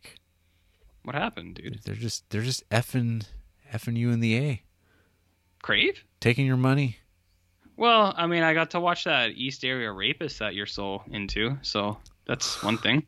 There's a Nicolas Cage movie that just got added called Grand Isle. He looks fucking haggard in this poster. oh my god. What? Kelsey Grammer is in this movie? Oh, The hell? You say that like it's a bad thing. I'm just surprised. I haven't What- seen Kelsey Grammer in anything in like ten years. What's this movie called? What's this movie called? Grand Isle, I S L E. Okay, I'm flipping it around. Oh shit! The Crave poster, he looks pretty. God haggard. damn! On the cover of Primal, he looks like Richard Stanley. What the fuck? Yeah. What the fuck's up with rough. that? No, oh, no, no. If you looked at Primal, you looked at that poster. no, I'll check it out. Yeah, he looks like what Richard Stanley looks like with his hat. Mhm. Big Did game find- hunter. I did find Grand Isle. Okay, let me see if the I'll see if the Letterboxd poster is the What? same as. What a fucking career. Southern Fried Oh. Rambo. Two subplots that don't appear to have much to do with one another coalesce into one unsatisfying blob of a movie. Oh, see, I was excited. I thought this movie was about a blob. That'd Oh. be that'd be a turn. That's a Stephen S. something. Campanelli. Um, Okay. I don't know what that is. I see. I see the primal one. Yeah, that's pretty. But this Grand Isle poster, Jared. All these really posters. Look at a score to settle. It's Yeah. like a, it's, he's like a bad dry brush miniature. oh, Humanity Bureau. If anyone at home wants to play along, just pull up Nick Cage's Letterboxd or The- find new. The Humanity, Humanity Bureau. He looks Bureau. he looks like a Cardassian. He does look like a Cardassian. It's weird. What's up, Nick Cage? Well, he's dyeing his hair black. It's too dark for his yeah. like. It just doesn't look right. The wrong color. Mhm. Nick, It's just not good. Fuck! Look at like this is just amazing. I mean, this is why people are like, "Oh, oh I'm so into Nick Cage." It's like, I mean, I like Nick Cage. uh, you, what, you, yeah, you like Mandy, huh? You like you're a big fan. Remember, No, I like fucking mom and dad was like the fucking shits. Ghost Rider 2: Spirit of Vengeance. Oh, he's such a. Wow, Hey, when are you gonna watch Knowing? That's a good show that me and Roger Ebert, the only movie me and Ebert agree on. the only one? I think it's on it's on Amazon Prime. You could watch it tonight. Doubtful. Why? This is doubtful. Apparently, there's someone in this movie called Chandler Canterbury. That doesn't sound like a real name. Fuck. ben Um, Mendelsohn is in this fucking thing. Oh Get no! out of here. Oh no! Hey, RG, got any news for us? Uh, I I heard some stuff. Apparently, Joss Whedon was abusing all the people in Justice League, and you're like, oh, that sucks. Joss Whedon. what about what about Geoff Johns? What about Zack Oh. The Snide? Uh, Zack Snyder's the only one they liked. Apparently, Joss Whedon and Geoff Johns have been shitting on people for years, and it's just coming out now. Um, but I, I saw something that you'd be interested in. I heard that your buddy Michael Keaton is going to play Batman in the Flash movie. Uh, I think they're going to try there's still going to be there's going to be a Flash movie still. Well, I mean, they've tried for like the last ten years, but um, I think they might try to make a Flash movie like Spider Verse. That'd be fine. I'd be. I mean, it, but live action. Live action is tough though. Part of this, part of the reason Spider Verse works so well is because it was animated Yeah. and they could do it. They could do it. exactly. You know? Oh, and didn't they just do like a multiverse thing? That Crisis on Well, on Infinite TV. Earths on TV. I mean, Yeah. they're just doing that again. Like fuck. I think so. I yeah. don't know. These guys. They're, Mm-hmm. Yeah, there's a reason why people shit on the old DC, and I'm a I'm, and I'm a DC fanboy. I know. Maybe they should get Joss Whedon to direct uh, the Flash movie. No, they should actually just make sure Josh Whedon doesn't make things anymore.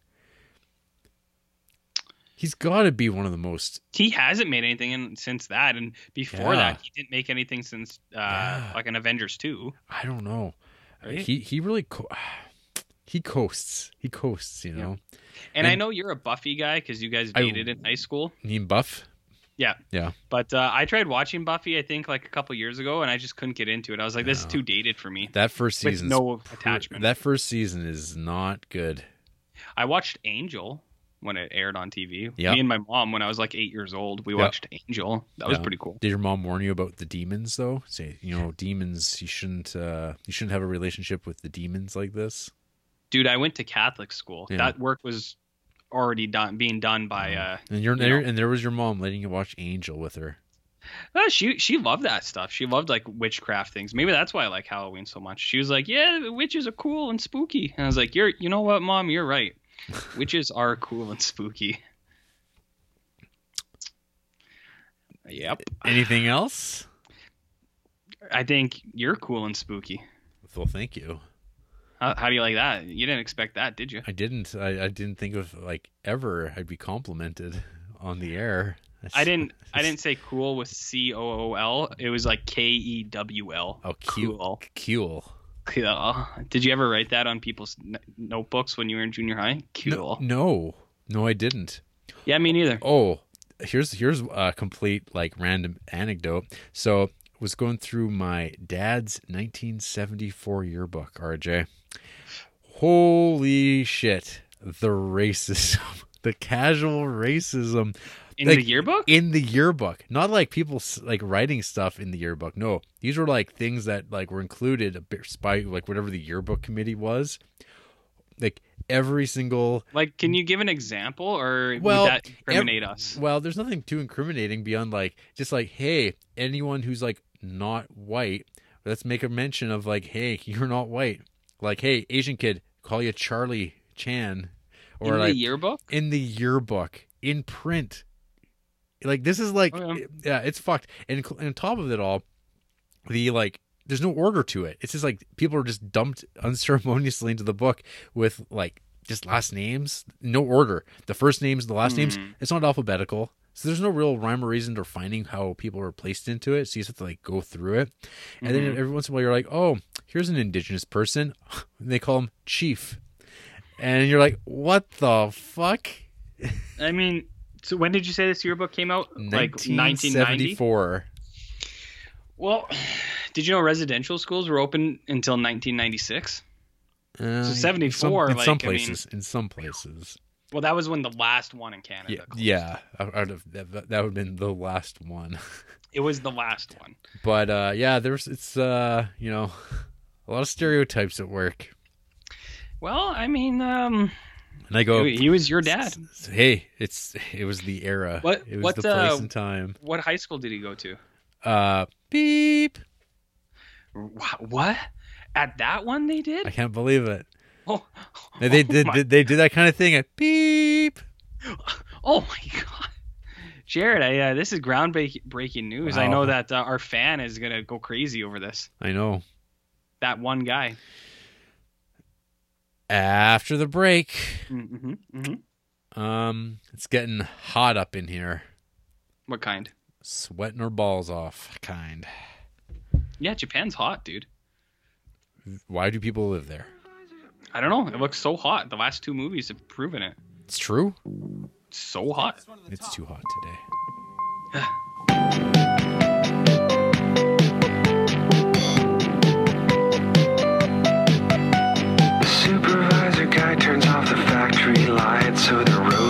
robots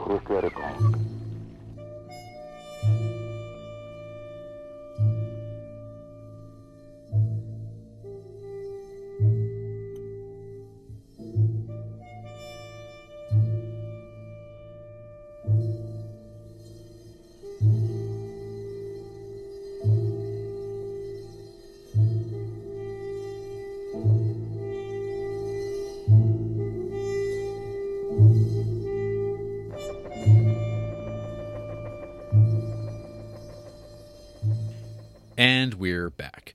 This is the Criterion Creeps podcast, and tonight we're talking about Stray Dog from 1949, directed by Akira Kurosawa. And I have to stop myself constantly from saying straw dogs Why do you connect those uh, lines, of, because of the title What? It's not even similar. One has a Y and one has a W. and an S. Well, I mean, the content is different in the movies for sure. Yes, they're completely different movies, but it's always this dangerous thing of me going straw dogs. And then you'll get YouTube comments for like six years. It's like this, this idiot said straw dogs. No. Well, The don't do that. tagline for this film, Uh-huh. RJ, Yeah. ellipsis, the suspense-filled story of seven bullets. What? A bad day gets worse for young detective Murakami when a pickpocket steals his gun on a hot, crowded bus. Mhm. Desperate to right the wrong, he goes undercover, scavenging Tokyo's sweltering streets for the stray dog whose desperation has led him to a life of crime. Wow. Straw dog, RJ. Oh, stra- straw dogs? Yeah. Okay. You gotta watch over those straw dogs. What do they do? With each step, Mhm. cop and criminals' lives become more intertwined, and the investigation becomes an examination of Murakami's own dark side. What? Do you feel that is accurate of this stray dog? No, I didn't feel, that at all. Yeah, I don't know. I didn't think that the cops were uh, ever like um, dark. towing a line. Towing a line. No, it was. It seemed like pretty straightforward detective stuff the entire time. No. I I agree. Yeah, yeah, because I saw that when I logged this. I pulled up and I just read, like I don't ever read because I can't, but I had uh, Andrea read this for me, and she was like, "Examination of their own dark side." I was like, "What?" And I was like, "That's not what happened in that movie." I was like, "I don't know where that came from." So, So- I disagree. All right. So this is a movie I bought from a rental store going out of business back in the Mhm. day, and it was one of those like raids. Like, oh my god, the, the, the sale just started and no one's been here yet. So I bought mm-hmm. all these Criterions because that's just the kind of guy I am. One of those was this. The only thing it doesn't come with a booklet, which doesn't Fine. which does, which doesn't matter if you can't read.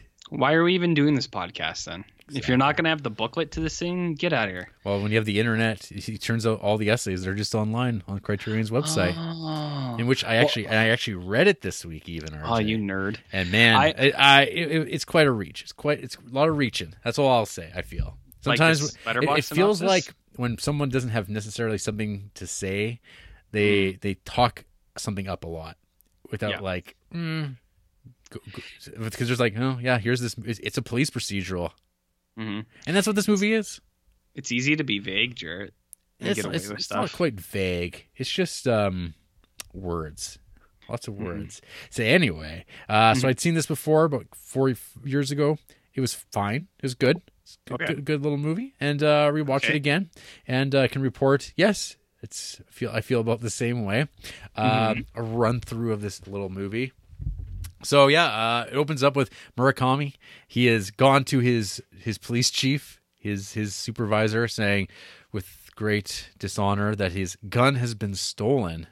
Mhm. And it's like, well, where where did you last see it? He's like, well, I was at the firing range, and uh, firing it off with the boys, having a laugh, and then you, Mhm. you just throw. Once you're done, you throw your gun in your pocket. like it's No, not. it's like his fanny pack almost. it's not his. It's not his holster. That's Oh, yeah. That's yeah, I yeah. He just like he's just in my pocket, and I'm gonna go go take the train that's super crowded with this lady who smells of perfume, and uh, all of a sudden it's like the gone. That's the last time he saw it, and of course there's like one guy who's obviously the one who stole it off of there. Mhm. He's, he's he's I don't know, which is pretty good. It's pretty good casting. he's got shifty eyes. it's good performance to be like, Mhm. how do you how do you play a scumbag low key? How do you just be How- like a, a low key do it? scumbag on a train? Actually, we just saw this uh, sequence kind of play out not that long ago in uh, Pickup on South Street. Yeah, yeah. I thought Uh, it was no gun similar. being stolen, but there was pickpocket action on an overcrowded train. Uh, metaphorical gun. met- metaphorical gun. Uh, Smoking I- I- gun at the at the head of America. Mm-hmm, against the- Watch out for the red minister. Exactly. Mm-hmm. So he goes to his chief. He's like, "I'm gonna. I'm, that's it. I'm gonna get chewed out here." And he said, and the chief's like, "Ah, I'll let you know." And uh, so he's like, "Well, I'm going to do what any police officer does. Is I'm just because now because apparently he's just like a brand new hire to the detective um, Mm-hmm. uh, department, I guess. So he's a detective. He's solving the real Mhm. case. He's not just a beat cop. But he's going to be like, well, I'm going to scum up and uh, just be a a deplorable RJ. I'm gonna go go go hit, hit hit the streets, and Okay. uh, everyone goes, hey, you're a little too well fed to be like what you're acting like. You look a Mm-hmm. little too you're a little too thick. So you're a little, uh, you're a little stiff for a uh, homeless drifter. You, uh, you smell a little too clean. Not nearly enough diarrhea coming out of you. So this guy, he's got no wife, no kids, no Uh-huh. backstory really. He's just like he's a very I guess much like the poster child of like the the perfect cop, but he's like he really wants to make a part. Like he's ready to like Mm-hmm. call quits too. Like he's like that's a I fucked up. Uh, my- Mm-hmm. I've dishonored the, my badge. I can't do this anymore. I have to go. Of course, Yeah. there's the real fear, and of course, this actually does wind up playing out of what happens when your gun is stolen, um, and like what crimes can now be committed.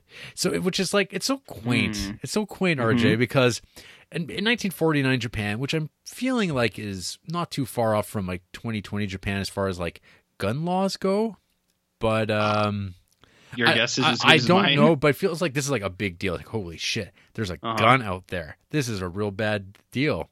Mhm. Whereas in America, it's like, eh, you, you you've been you get shot by one gun, you've been shot by all of them. Is that uh, is that on their like Declaration of Independence? I'm pretty sure that is like uh, the, the Creepsville Police's uh, like standards. Like, yeah, you got a gun, Mm-hmm. yeah, run with it, have a little fun. Ta takes one to know one. I think is uh, one of the other uh, classic lines that it's written on all the guns in America, right? So we got the the preamble of the gun being stolen. Uh, Mm-hmm. we we actually even get a chase pretty quickly. He did try to catch the man who stole the gun, was uh, unable to. He, s- he snuck away, Mm-hmm. and then uh, we get the whole process, the prolonged process of him looking for the gun himself, asking around, trying to like extend the moment. So it's not like an immediate thing where he's just like he stumbles directly into uh, a lead. He has to Mm-hmm. like he spends what feels like a, a ridiculous amount of time, considering. I don't know if most police forces would be like, yeah, just go find it, take your time, go walk around, work the angles. Like, does he does he not have cases he should be working on, or do they were like, well, we'll send this guy to go find his own gun. He's well, they're kind. He's kind of like, I got to resign, and they're like, well, no. I was like, go look for it for a while, Mm-hmm. just see what you can do, I guess. And he's like, that's it. And he's like, yeah. He's like, go try, and if not, then what are you gonna do? know. It's kind of like that attitude, I think. He gets a little bit of uh, friendly advice saying, "Yeah, your chief's like, yeah, he can be he can be like that, but we'll see what happens." So eventually, um, in the process of him looking, and boy, do we get to see him look. We, we get shots of his his shifty eyes looking around the streets of uh, that post-war Japan uh, that you see in a movie like uh, Battles Without Honor or Humanity, and that going through the squall, he seems to be descending deeper and deeper into like the whatever uh, Tokyo of the time. hmm It's very uh, hot and sweltering and filthy everywhere. Mm. And uh, eventually, word com- comes that uh, it has been used in a crime. hmm Someone's been shot in the knee in a robbery. This this happens actually a bit later. There is the the whole buildup where he gets a lead that like there is a trade of like where guns get stolen, and that they uh basically there's like renter people who rent out The guns. pistol dealers. Yeah, the pistol dealers. He's like trying to Mm. find a line on that. Lots of following and pacing, and eventually he comes across one woman uh, who's then tips off the guy who trades in the guns, who's throwing rocks at his head as he's trying to get some sleep. Mhm. And then this leads to another um, another woman. He runs through a bunch of IDs, photo IDs, to try to figure out uh, who could have been involved. He he does find the woman that whose uh, cheap perfume, which is always a weird dig. It's like what is good? What does good perfume smell like compared to cheap perfume? Because I find most perfume not that great. It burns. You, you don't even wear deodorant, so it's like this weird thing that uh, has been unmasked Well, by this podcast. Everything to me just smells like rotten death. So It's it's not a good way to go, No. dude. It's not a good way. Yeah, isn't perfume made out of like gross stuff, anyways? it's, it's all made all all uh, s- pup, puppy dog smiles. Uh, puppy snails tails puppy dog whatever whatever the fuck Uh-huh. the fuck so anyway um he he follows around this uh older woman mhm. um and follows her and follows her and follows her and you know these days i think the a person would just call the police station and say i think this man's harassing me but Do you think they would trust these- the these- police? but then they wind up stargazing as you do with an Mm. officer of the law Mm-hmm. and uh, of course, while this uh, this fallout happens, yeah, this is where the person gets shot in the knee because oh, Mm-hmm. the ration card. Remember? I, do you know where your ration card is, RJ? Mm, I just dig out of the garbage for food. So an interesting thing, I guess, this movie does is the the the man who stole this gun, uh, Mhm. Yusa. You don't see him like really much at all. You see him at the very till the beginning of the movie, and then for a whole like God over an over an hour of like you always hear about this guy, and he's always like one step ahead of the investigation. hmm Uh, you find out that he's not just some like low life, but in fact he's a he's a veteran. He's from the war, and he's Mhm. he had to resort to this desperate life. And uh, yeah, we get to meet his sister and his sweetheart, a showgirl. We get to see a Japanese showgirl routine. Uh, yeah, and it's like some of the most like stilted, like robotic kind of like it's it's really weird because it's like their movements I feel like are really stiff, Mhm. and I was like, that's not really what I was expecting for like dancing. That that's not what you're paying for. well, I just thought it'd be a little more fluid. Do you know what I mean? A little more gender fluid, if you really get what I mean. But it's just like it's really robotic, and I was like, I feel like it's not like it's not as like wavy as I would have wanted. Mm, okay. Do you know what I mean? I I'm yeah You have no idea. You're like, I don't know what he's talking about. I thought it was weird. It was the dance, yeah is what I'm saying. yes it, it brought attention to Yeah. itself. That's that seems to happen sometimes in these criterions. These dance numbers. The what numbers? the dance numbers. Mhm. The Circle Rouge has got some of those. Yeah. There's some that are better than others, Yeah. though. Like, I think that one in Matrice where uh, that big Mhm. French guy, he's like flexing a lot and eating like sausages and stuff. That was a good one. You remember that part in Matrice? Um, I Maybe that's a director's cut. I don't recall that. oh, okay. So anyway, um, the gun gets used again. This time as a Yeah. murder weapon. I guess I should also mention that yeah he's working with uh, the veteran detective Sato, Oh, yeah. Old uh, Ikiru himself. Mm-hmm. So Uh, Takashi Shimura. yeah, that's right. He's a hell of a guy. Yeah, he's a he's been popping up a lot Mm-hmm. lately, Jared. And so he's kind of he's kind of the uh, you know yeah he's the uh, he's seen it all. He has no sympathy for the common criminal, Mhm. and uh, but he kind of knows how to beeline it through the bullshit. When it comes to questioning a suspect, he's like friendly with them. He knows how to treat them with the, with the respect to a point, and then he starts dropping them with hard qu- answers, questions. He feeds them, gives them smokes, moves along. But he knows at the end of the day, they're dirt bags, which is a dated maybe concept. Uh, Is it? and- well, it feels like Mifune uh, Mm-hmm. in his Murakami role. He's the one that's supposed to be challenged in that. He's and we're told, ah, he's so naive.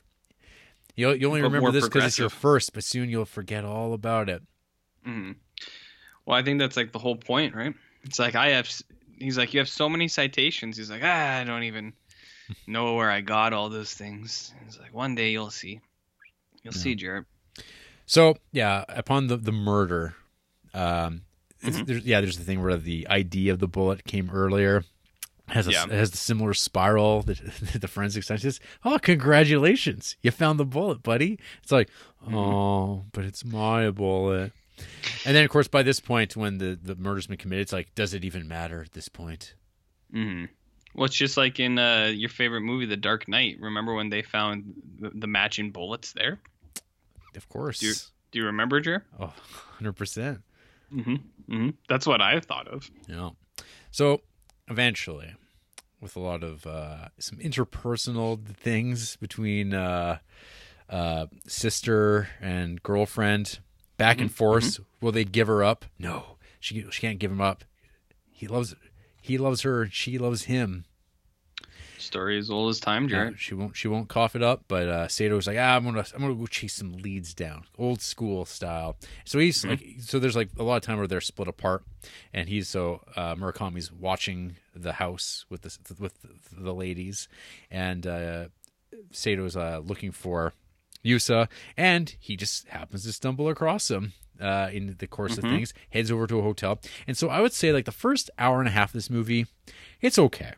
Like mm-hmm. I, I, I don't think it has like a lot of stuff to me that like jumps out as like wow that's really good, but the last half mm-hmm. hour of this it like takes it up a notch because mm-hmm. I feel like everything at that hotel, the layout of that, and the way it just like accidentally creates this tension not accidentally but it inadvertently happens in a way you're not expecting because and it's set up beautifully.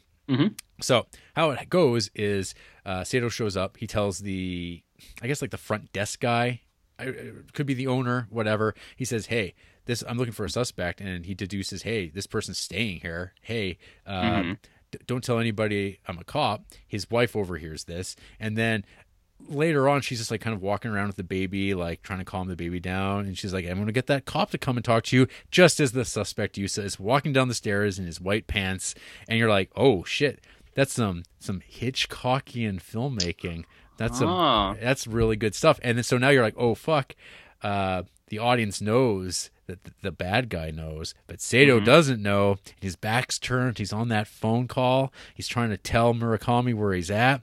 And then there's a but there's a phone call on the other side. You get this amazing scene with this deaf dumb old man who's like who can't hear, and there's a thunderstorm going on. Lots of what? Huh? You're looking for who? Murakami, it's like Nakami, Murakami, No. Namaki. Oh, love, love that. It's- And then great. and then takes that dark turn. Sato gets uh gets shot. You get him. He's writhing around face down though, so you know he's okay because it's just a bullet. He's just been shot. He's super Walk- cop. He's got ten citations. Walk it off. Walk it off. So that's great. Um, Sato gets whisked off to the hospital, and of course, and at this point, Murakami's like, "God damn it, son of a bitch! This is all my fault."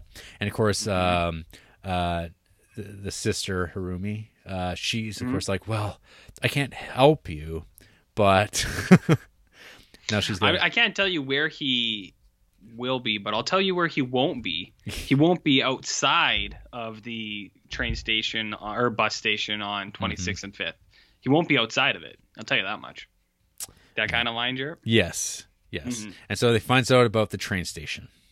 And so next we have uh, Murakami go to the train station, and Mm-hmm. you, you know immediately there's like this panning shot of like all the people that are in there, and you're like, well, none of these are the these none of these are the same guys. Mm-hmm. Like th- th- these are all people, and he's like, you go through the thought process of like the the voiceover narration of Mifune's going through, and he's like, oh, Mm-hmm. then he goes, ah, but it was raining, and so he was wearing a white suit, and all these people were wearing white suits, but he'd have money, he'd have muddy boots or shoes, Mm-hmm. and then we get this panning shot of all the footwear, and then you get to the guy who's just ridiculously muddy. I it's it's like ludicrously over the top muddy. Like when I saw him, I was like, oh my god! I was like, they just slapped mud on this guy. Like it was like a Family Guy cut where it's like he might have mud on him, and it'd be a guy completely drenched head to toe in mud, and he'd be like, who me? Oh, oh, and somehow I completely didn't see him the entire time we've been in this space. Mm-hmm. Um, this is then followed up with when they meet eye to eye and Mm-hmm. they see each other and they know the jig is up. And so Mm-hmm. we get a we get a chase. We, we pick up where the movie left off with uh with the law chasing after the criminal. Mhm. Uh, but now it's kind of in a more rural setting.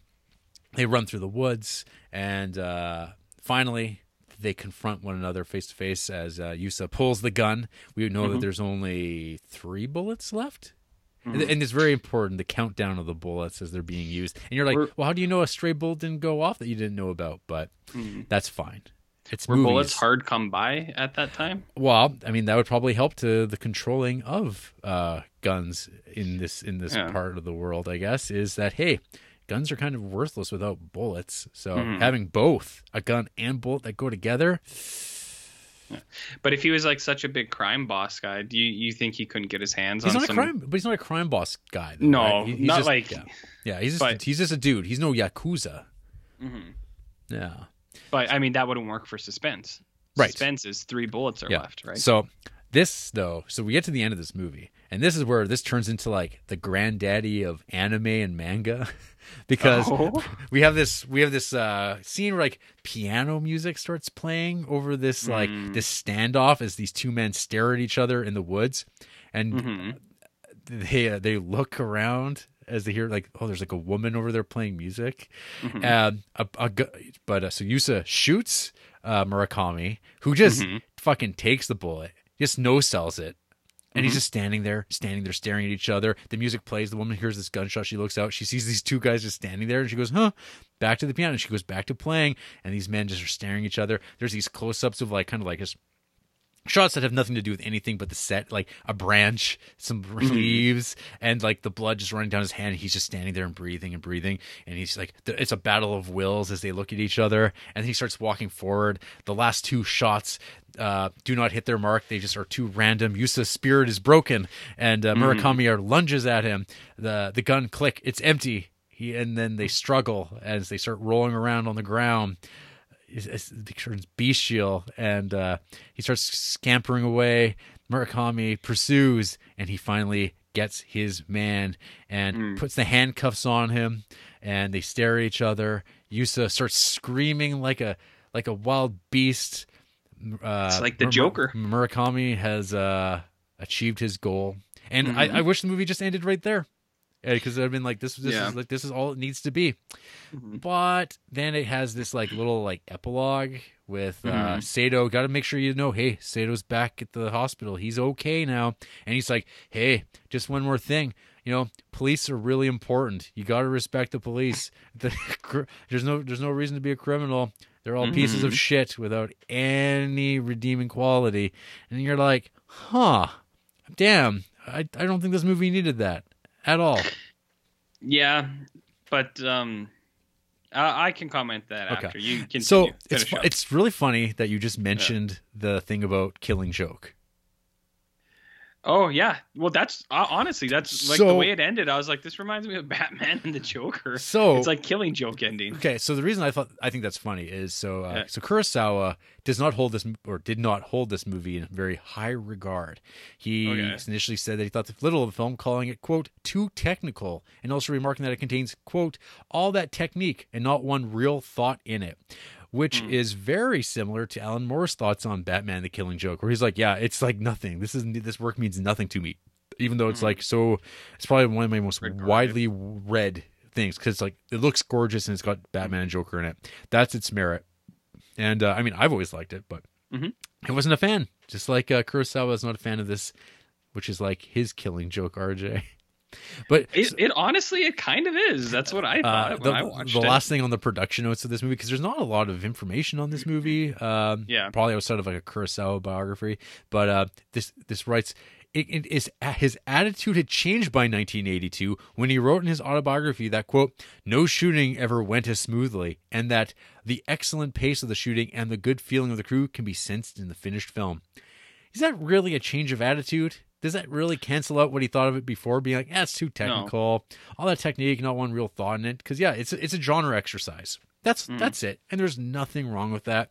Um, but yeah, so yeah. Anyway, like I, uh, it's a, it's a decent movie. It, It's Mm-hmm. definitely that uh, second tier Kurosawa, Mhm. but I think that last half hour is really really good though. Other than the last beat, kind of uh, I found flat. Considering like if Mm-hmm. they just left that out, it it could have actually been uh, like a great kind of like final image. But mm-hmm. Yeah.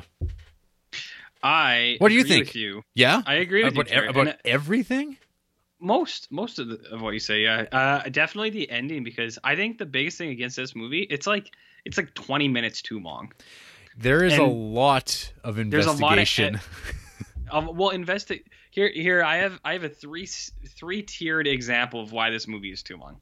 Number one, when he's going through the slums, you even pointed out you're like he gets a really good look at to- Tokyo, or uh, like wherever he's like going down from like the upper like upper city to the lower below with all the criminals and the poor people is like he's looking around and he's walking around and he's looking around and he's walking around and it goes on for like seven minutes maybe I think And- nine minutes I've read.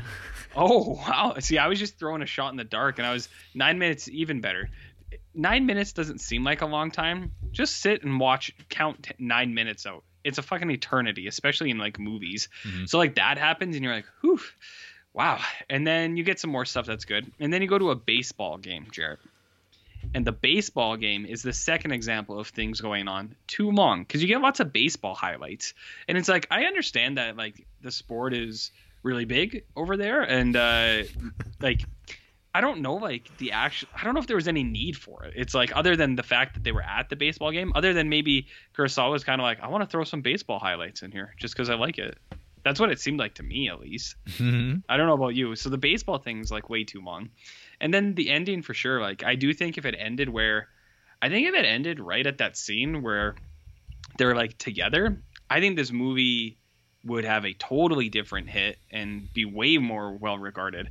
But the little the little capper at the end, they're like, "Oh well, you know, it's like life's crazy, hey bud," and it's like kind of some of that stuff. You're just like, like it, it doesn't need to be in here, and it's like an extra five minutes that is just prolonging this thing, the runtime over two hours, where not such a stickler for runtimes. Just like it is too long. You know, it's just too long. for this type, for, this type of story, yeah, it is Yeah. definitely uh, on the. I'm gonna call it padded. It just yeah. There's just things you're like yeah. You wouldn't you wouldn't leave that in the movie now because even like movies like 1949, like your your usual like film noir, which this is very reminiscent of Mhm. plot wise. It doesn't Yeah. to me. It doesn't actually really feel like a film noir. Uh, Hmm. It's described as a crime drama film noir, and also saying that it is a precursor to the contemporary police procedural, which is hilarious because uh, M is like 1930, and Hmm. buddy cop, buddy cop, RJ. Ah, I mean, I act, I think that's kind of okay.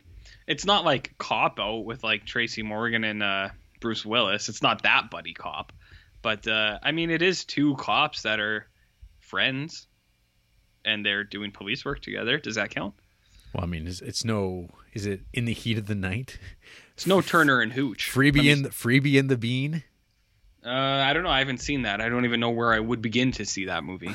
Maybe uh, like two feet away from your hand. No, people don't know what I'm looking at. Uh, yeah, I don't know. Buddy Cop's a fair enough assessment. I will say, like, so I'm I'm pretty on board with you. I think Stray Dog is a, I think it's good. It's not great. I think it's bogged down by that stuff a little bit. Yeah. It does have an awesome final 30 minutes, like that scene where you're talking about with the uh, him kind of descending the staircase with the reveal, or not even the like. Yeah, like the Yeah. reveal of the smoking gun, the bomb on screen that Hitchcock would talk about. That's awesome. And then uh, all all that shit, like I like All that shit. all that shit. Well, him on the phone, the Yeah.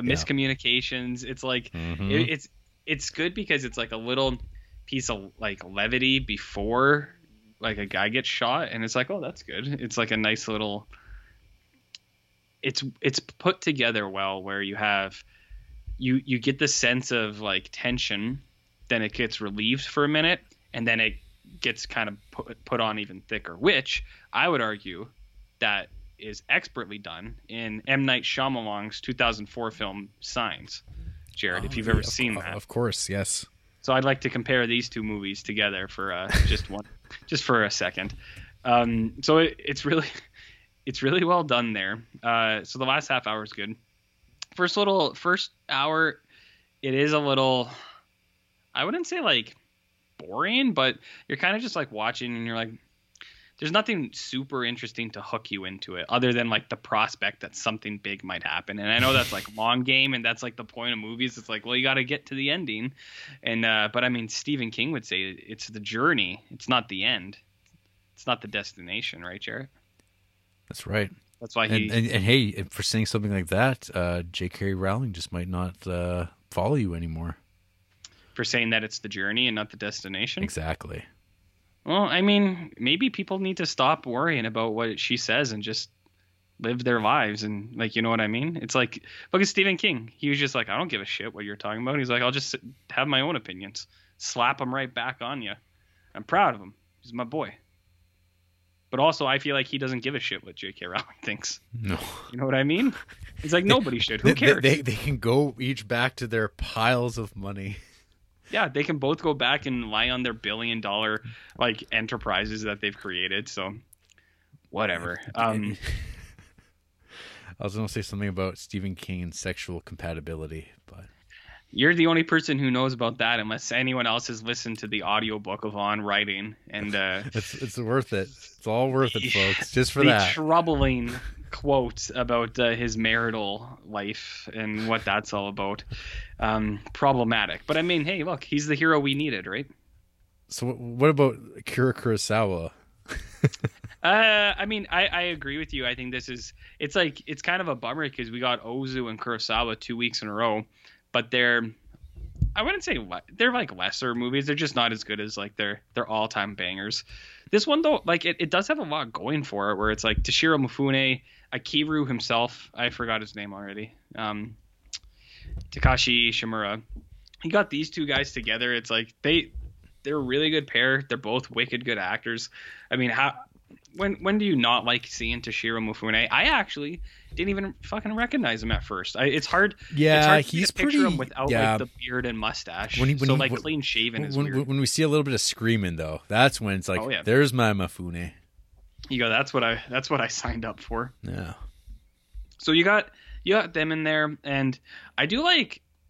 I wish Kurosawa made some more detective stuff. Like I know he has a good bit, um, and like especially we watched High and Low like Which, yeah, and, and, and I think, yeah, we'll get there. Some people mentioned some high and low comparisons in the low star ratings.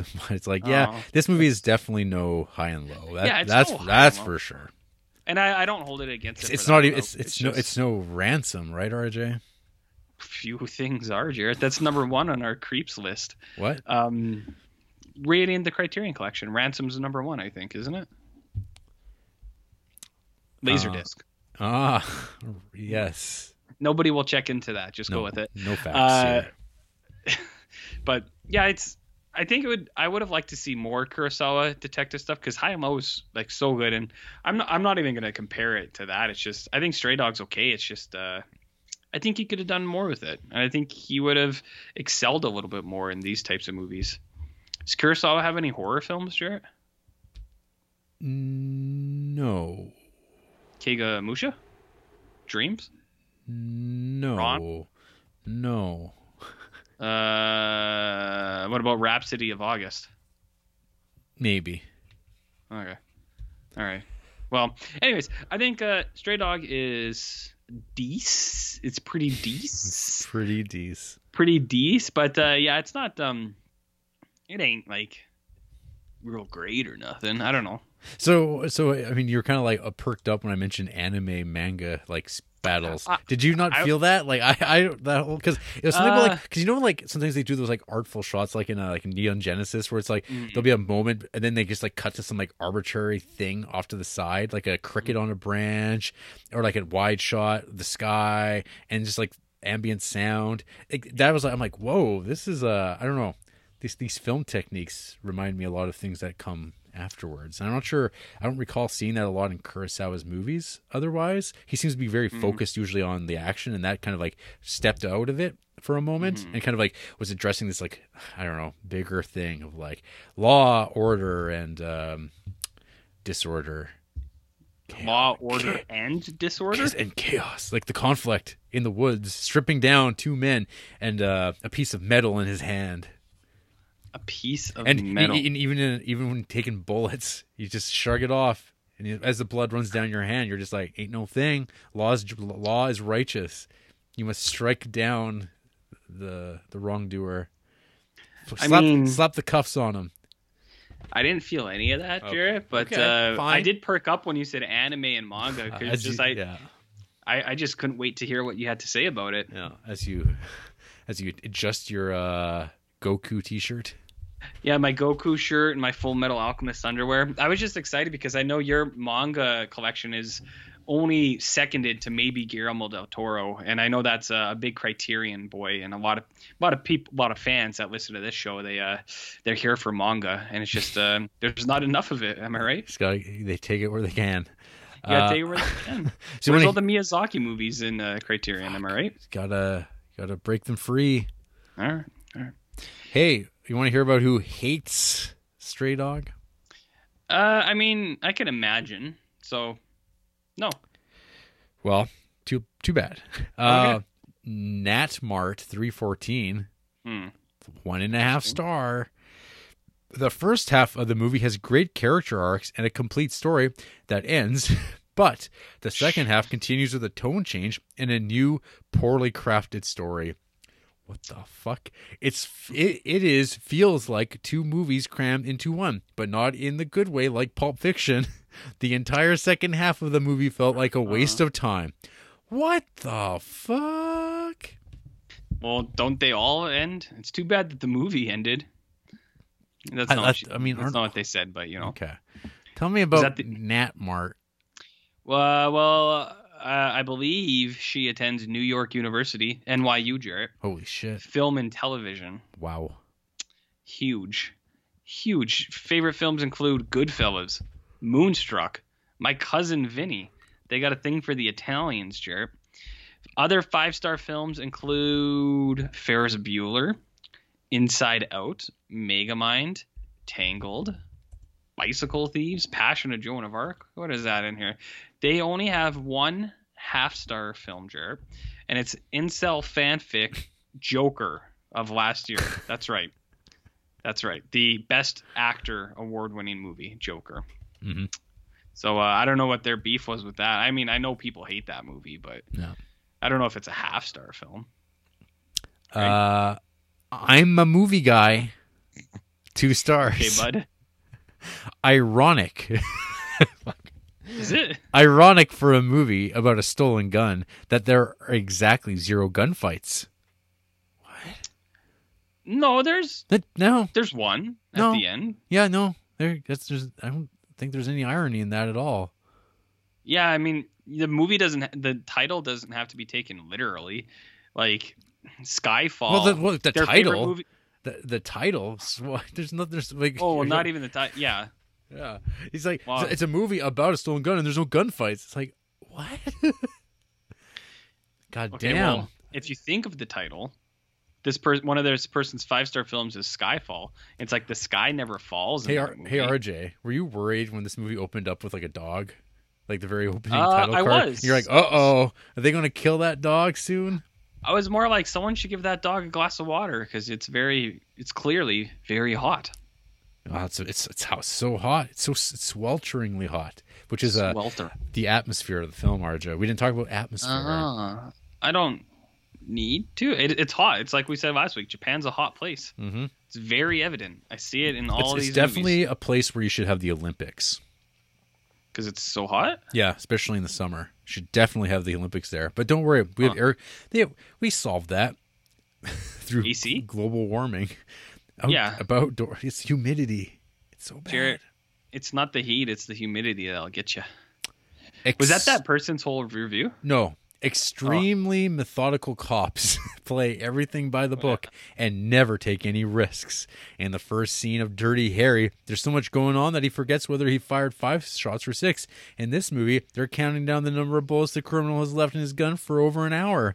Not to mention the main juxtaposition is two men's differing of responses to getting their backpack stolen. Pretty weak plot and all around boring. Cool to see post war Japan though, especially the baseball footage. They love the baseball footage, RJ. That I don't even Why? remember. They loved it. Why? I find it strange that their uh, their big gripe is that the cops aren't like like sc- like loose cannon enough. It's like, isn't that what you're supposed to be? I, I, I, it just makes me think like, what's the like, a Letterboxd Letterboxd review be like? Doesn't have a dog in it, zero stars. Zero stars. Yeah, those are uh, trendy. Um, this person It's all- also it's- gave that's five just stars. ripping off Patton Oswalt. Yeah, and hey, I'd rather listen to him. Am I right, bud? Yeah, tell me, tell me about. Uh, I'm a movie guy. Five stars to Inside Out too. So they both liked Inside Out, which I, I've said many times. I don't think it's that good.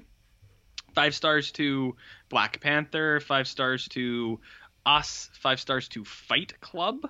Jared, you ever heard of Fight Club? I've heard about that Fight Club. Five stars two, Three Billboards out of Ebbing, Missouri. Mhm. Lots of Ken Burns documentaries, five stars actually, which is interesting. Five stars to Ferris Bueller also. So the the big trend here is that all these people who hate this movie really like Ferris Bueller and Inside Out for a reason, I'm guessing. But uh, their their favorite films are The Departed, Inside Man, stuff like that. Okay. Stuff like that. Finally, Supreme Lemon, two stars. Couldn't help but think about how High and Low is the much superior version of this film. Maybe a rewatch will make me appreciate it more. At least the film helped me realize how handsome a younger-looking Toshiro Mifune is. Eyes, they're making the eye thing with their I keyboard. um, I don't like that they're uh, sexualizing Toshiro Mifune. I feel like he's a human and uh, he's not an object, Mhm. Jared. So, what are you gonna do with that? Uh, one of this person's most popular review, and I think this is fitting for us, is of Solo, a Star Wars story. Mhm. It has 364 likes. Holy shit! and it's one star. It says Solo or the 120 Days of Ron Howard. So I mean, sick burn because like burn. no one will remember that what that means soon. uh, they have four favorite films that I have no idea what they are from the poster. Let's look at uh, The Aviator's Wife from 1981, Two in the Shadow from 1967, Yearning from 1964, and When a Woman Ascends the Stairs from 1960. Of course. I don't know any of that stuff. and I'm not going to look into any of that stuff. But the other five films, five star films include lots of Ozu, uh, lots of anime, actually. Anime. Man. A lot of anime. God They, damn. they got those OVAs. uh, yeah. Yeah. Wow. Uh, those, there was some Miyazaki's, there was um some stuff I don't even recognize, but the poster is in anime. So, like, what is Tatami Galaxy? I don't know. Berserk. I don't know what that is. Cowboy Bebop, What? five stars apparently. You don't know what Berserk is? No, You fucking kidding? I do not. Is it good? Yeah. What about Cross Wow. Game 2009? The manga's good. I don't know about that cartoon. The cartoon's popular though. the manga. Manga. Uh, Manga. manga. This person has 892 one star films and only 100 five star films. So okay. I think they, they rate low. They Yeah. rate low. the world's just not good enough for them. Apparently not. But if you're interested in reading their serious, quote unquote, serious reviews, there's a link. Let's follow this link. Oh, it's just a list. uh, apparently, Infinity War has a serious review. I doubt that highly. Um, I don't know. Whatever. I'm not interested in any of these movies. Hey, remember um remember how people were like getting mad about Avatar being like the highest grossing movie and they'd like say how it left no cultural impact? And you know how like Endgame came out a year ago and I don't think anyone cares at all now? Nobody gives a shit about. It's, like it's almost like it's it was bullshit all along. I I barely gave a shit when it came out. Like who cares? Yeah. I know I I know that's unfair because like Marvel's really important to some people and it's like really really like I, I don't know whatever. I think those movies are fine, but I don't care. You don't got to get mad. You don't got to get upset that Avatar made more money than Endgame. Who cares? Or did it? It did, right? Did it? It did, right? Did it? Yeah, it did. It, they, they they did a little bit of like, hey, you can watch some like footage we put at the end of the movie if you go see this again. And it pushed it over the oh. edge. Is that is that a true like box office all time though? Because they cheated, It, kind of. No. Yeah, they well they didn't cheat. They just added. I mean, it was theatrical money, so it, it's official. But I mean, Gone. I mean, it's so weird because like you know, Gone with the Wind made it. Sure. It didn't make all its money in its initial release. It made it Mm. over years, and that's why it will always probably be number one, because especially with um, inflation, you like Mm-hmm. it, you can't compare. Like so many more people were seeing movies in theater back then than they will ever now. Like there's more people in the world, but less of them are going to movies, at least in North America. Do you think that's got something to do with us? You and me personally, Yeah. I, I would like to hope, I would like to think that our podcast has Mm-hmm. robbed these movie studios of people going to theaters to watch movies, and instead they're too busy listening to us talk Right. via the internet Right. and uh, watching Criterion movies Mm-hmm, mm-hmm. that are of average quality and up, Yeah. and uh, you know, learning about vinegar syndrome, pornography, uh, Sure. you know, Shia LaBeouf, in Yeah. his, in his qualities, you know, all the things we talked about with the weather, barbecuing, Barbecuing. whether or not Yeah. you get two hot dogs and a hamburger or wh- wh- whatever your preferences Mm. are, you know, See, that's something that YouTube people will never get. They'll never know they'll never about understand. our barbecue preferences. They'll never know. Any other final thoughts here on Stray Dog? Is is fine. Is it It's a fine. but is it the raw dog? Whew. Man, we're canceled. For sure. For sure. After the break, I explained to RJ that podcasting never pays. And Well, we and, and you'll and you'll never remember your that first episode about that Grand Illusion movie. Remember that? who gives a shit about that? It's so far away from us now. Who cares? Never again.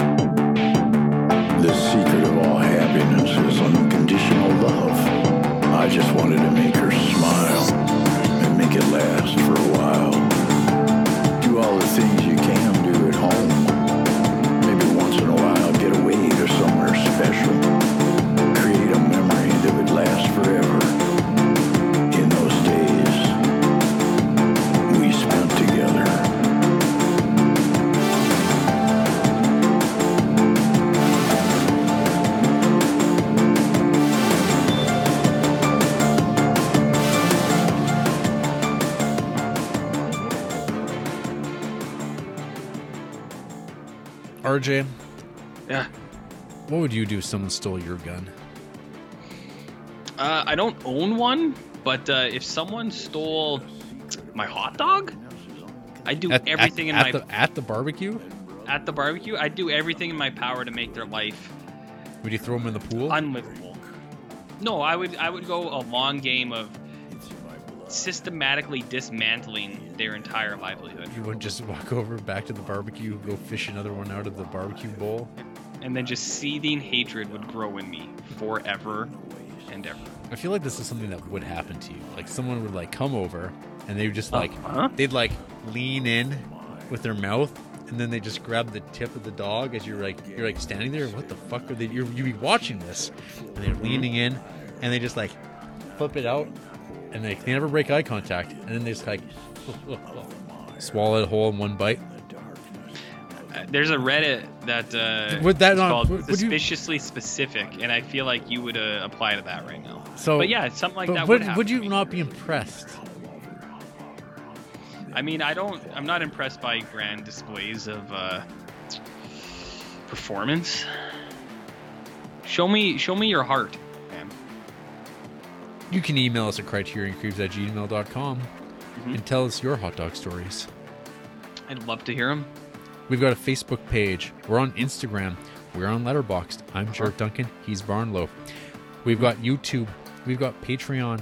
We're on SoundCloud, Stitcher, iTunes, Google Play, all the platforms. Which other ones? I don't know. Not very many. I know which ones we're not on. Which ones? If we're not on there, contact the provider of that platform and ask them why the Criterion Creeps aren't on there. Or don't. Is that bad? Okay, don't do things because of us. Don't. That's probably don't, the best Don't thing. do anything. Don't do anything. Next week, RJ. Spine 234. It's like 234. That's that, Spirit Gamer?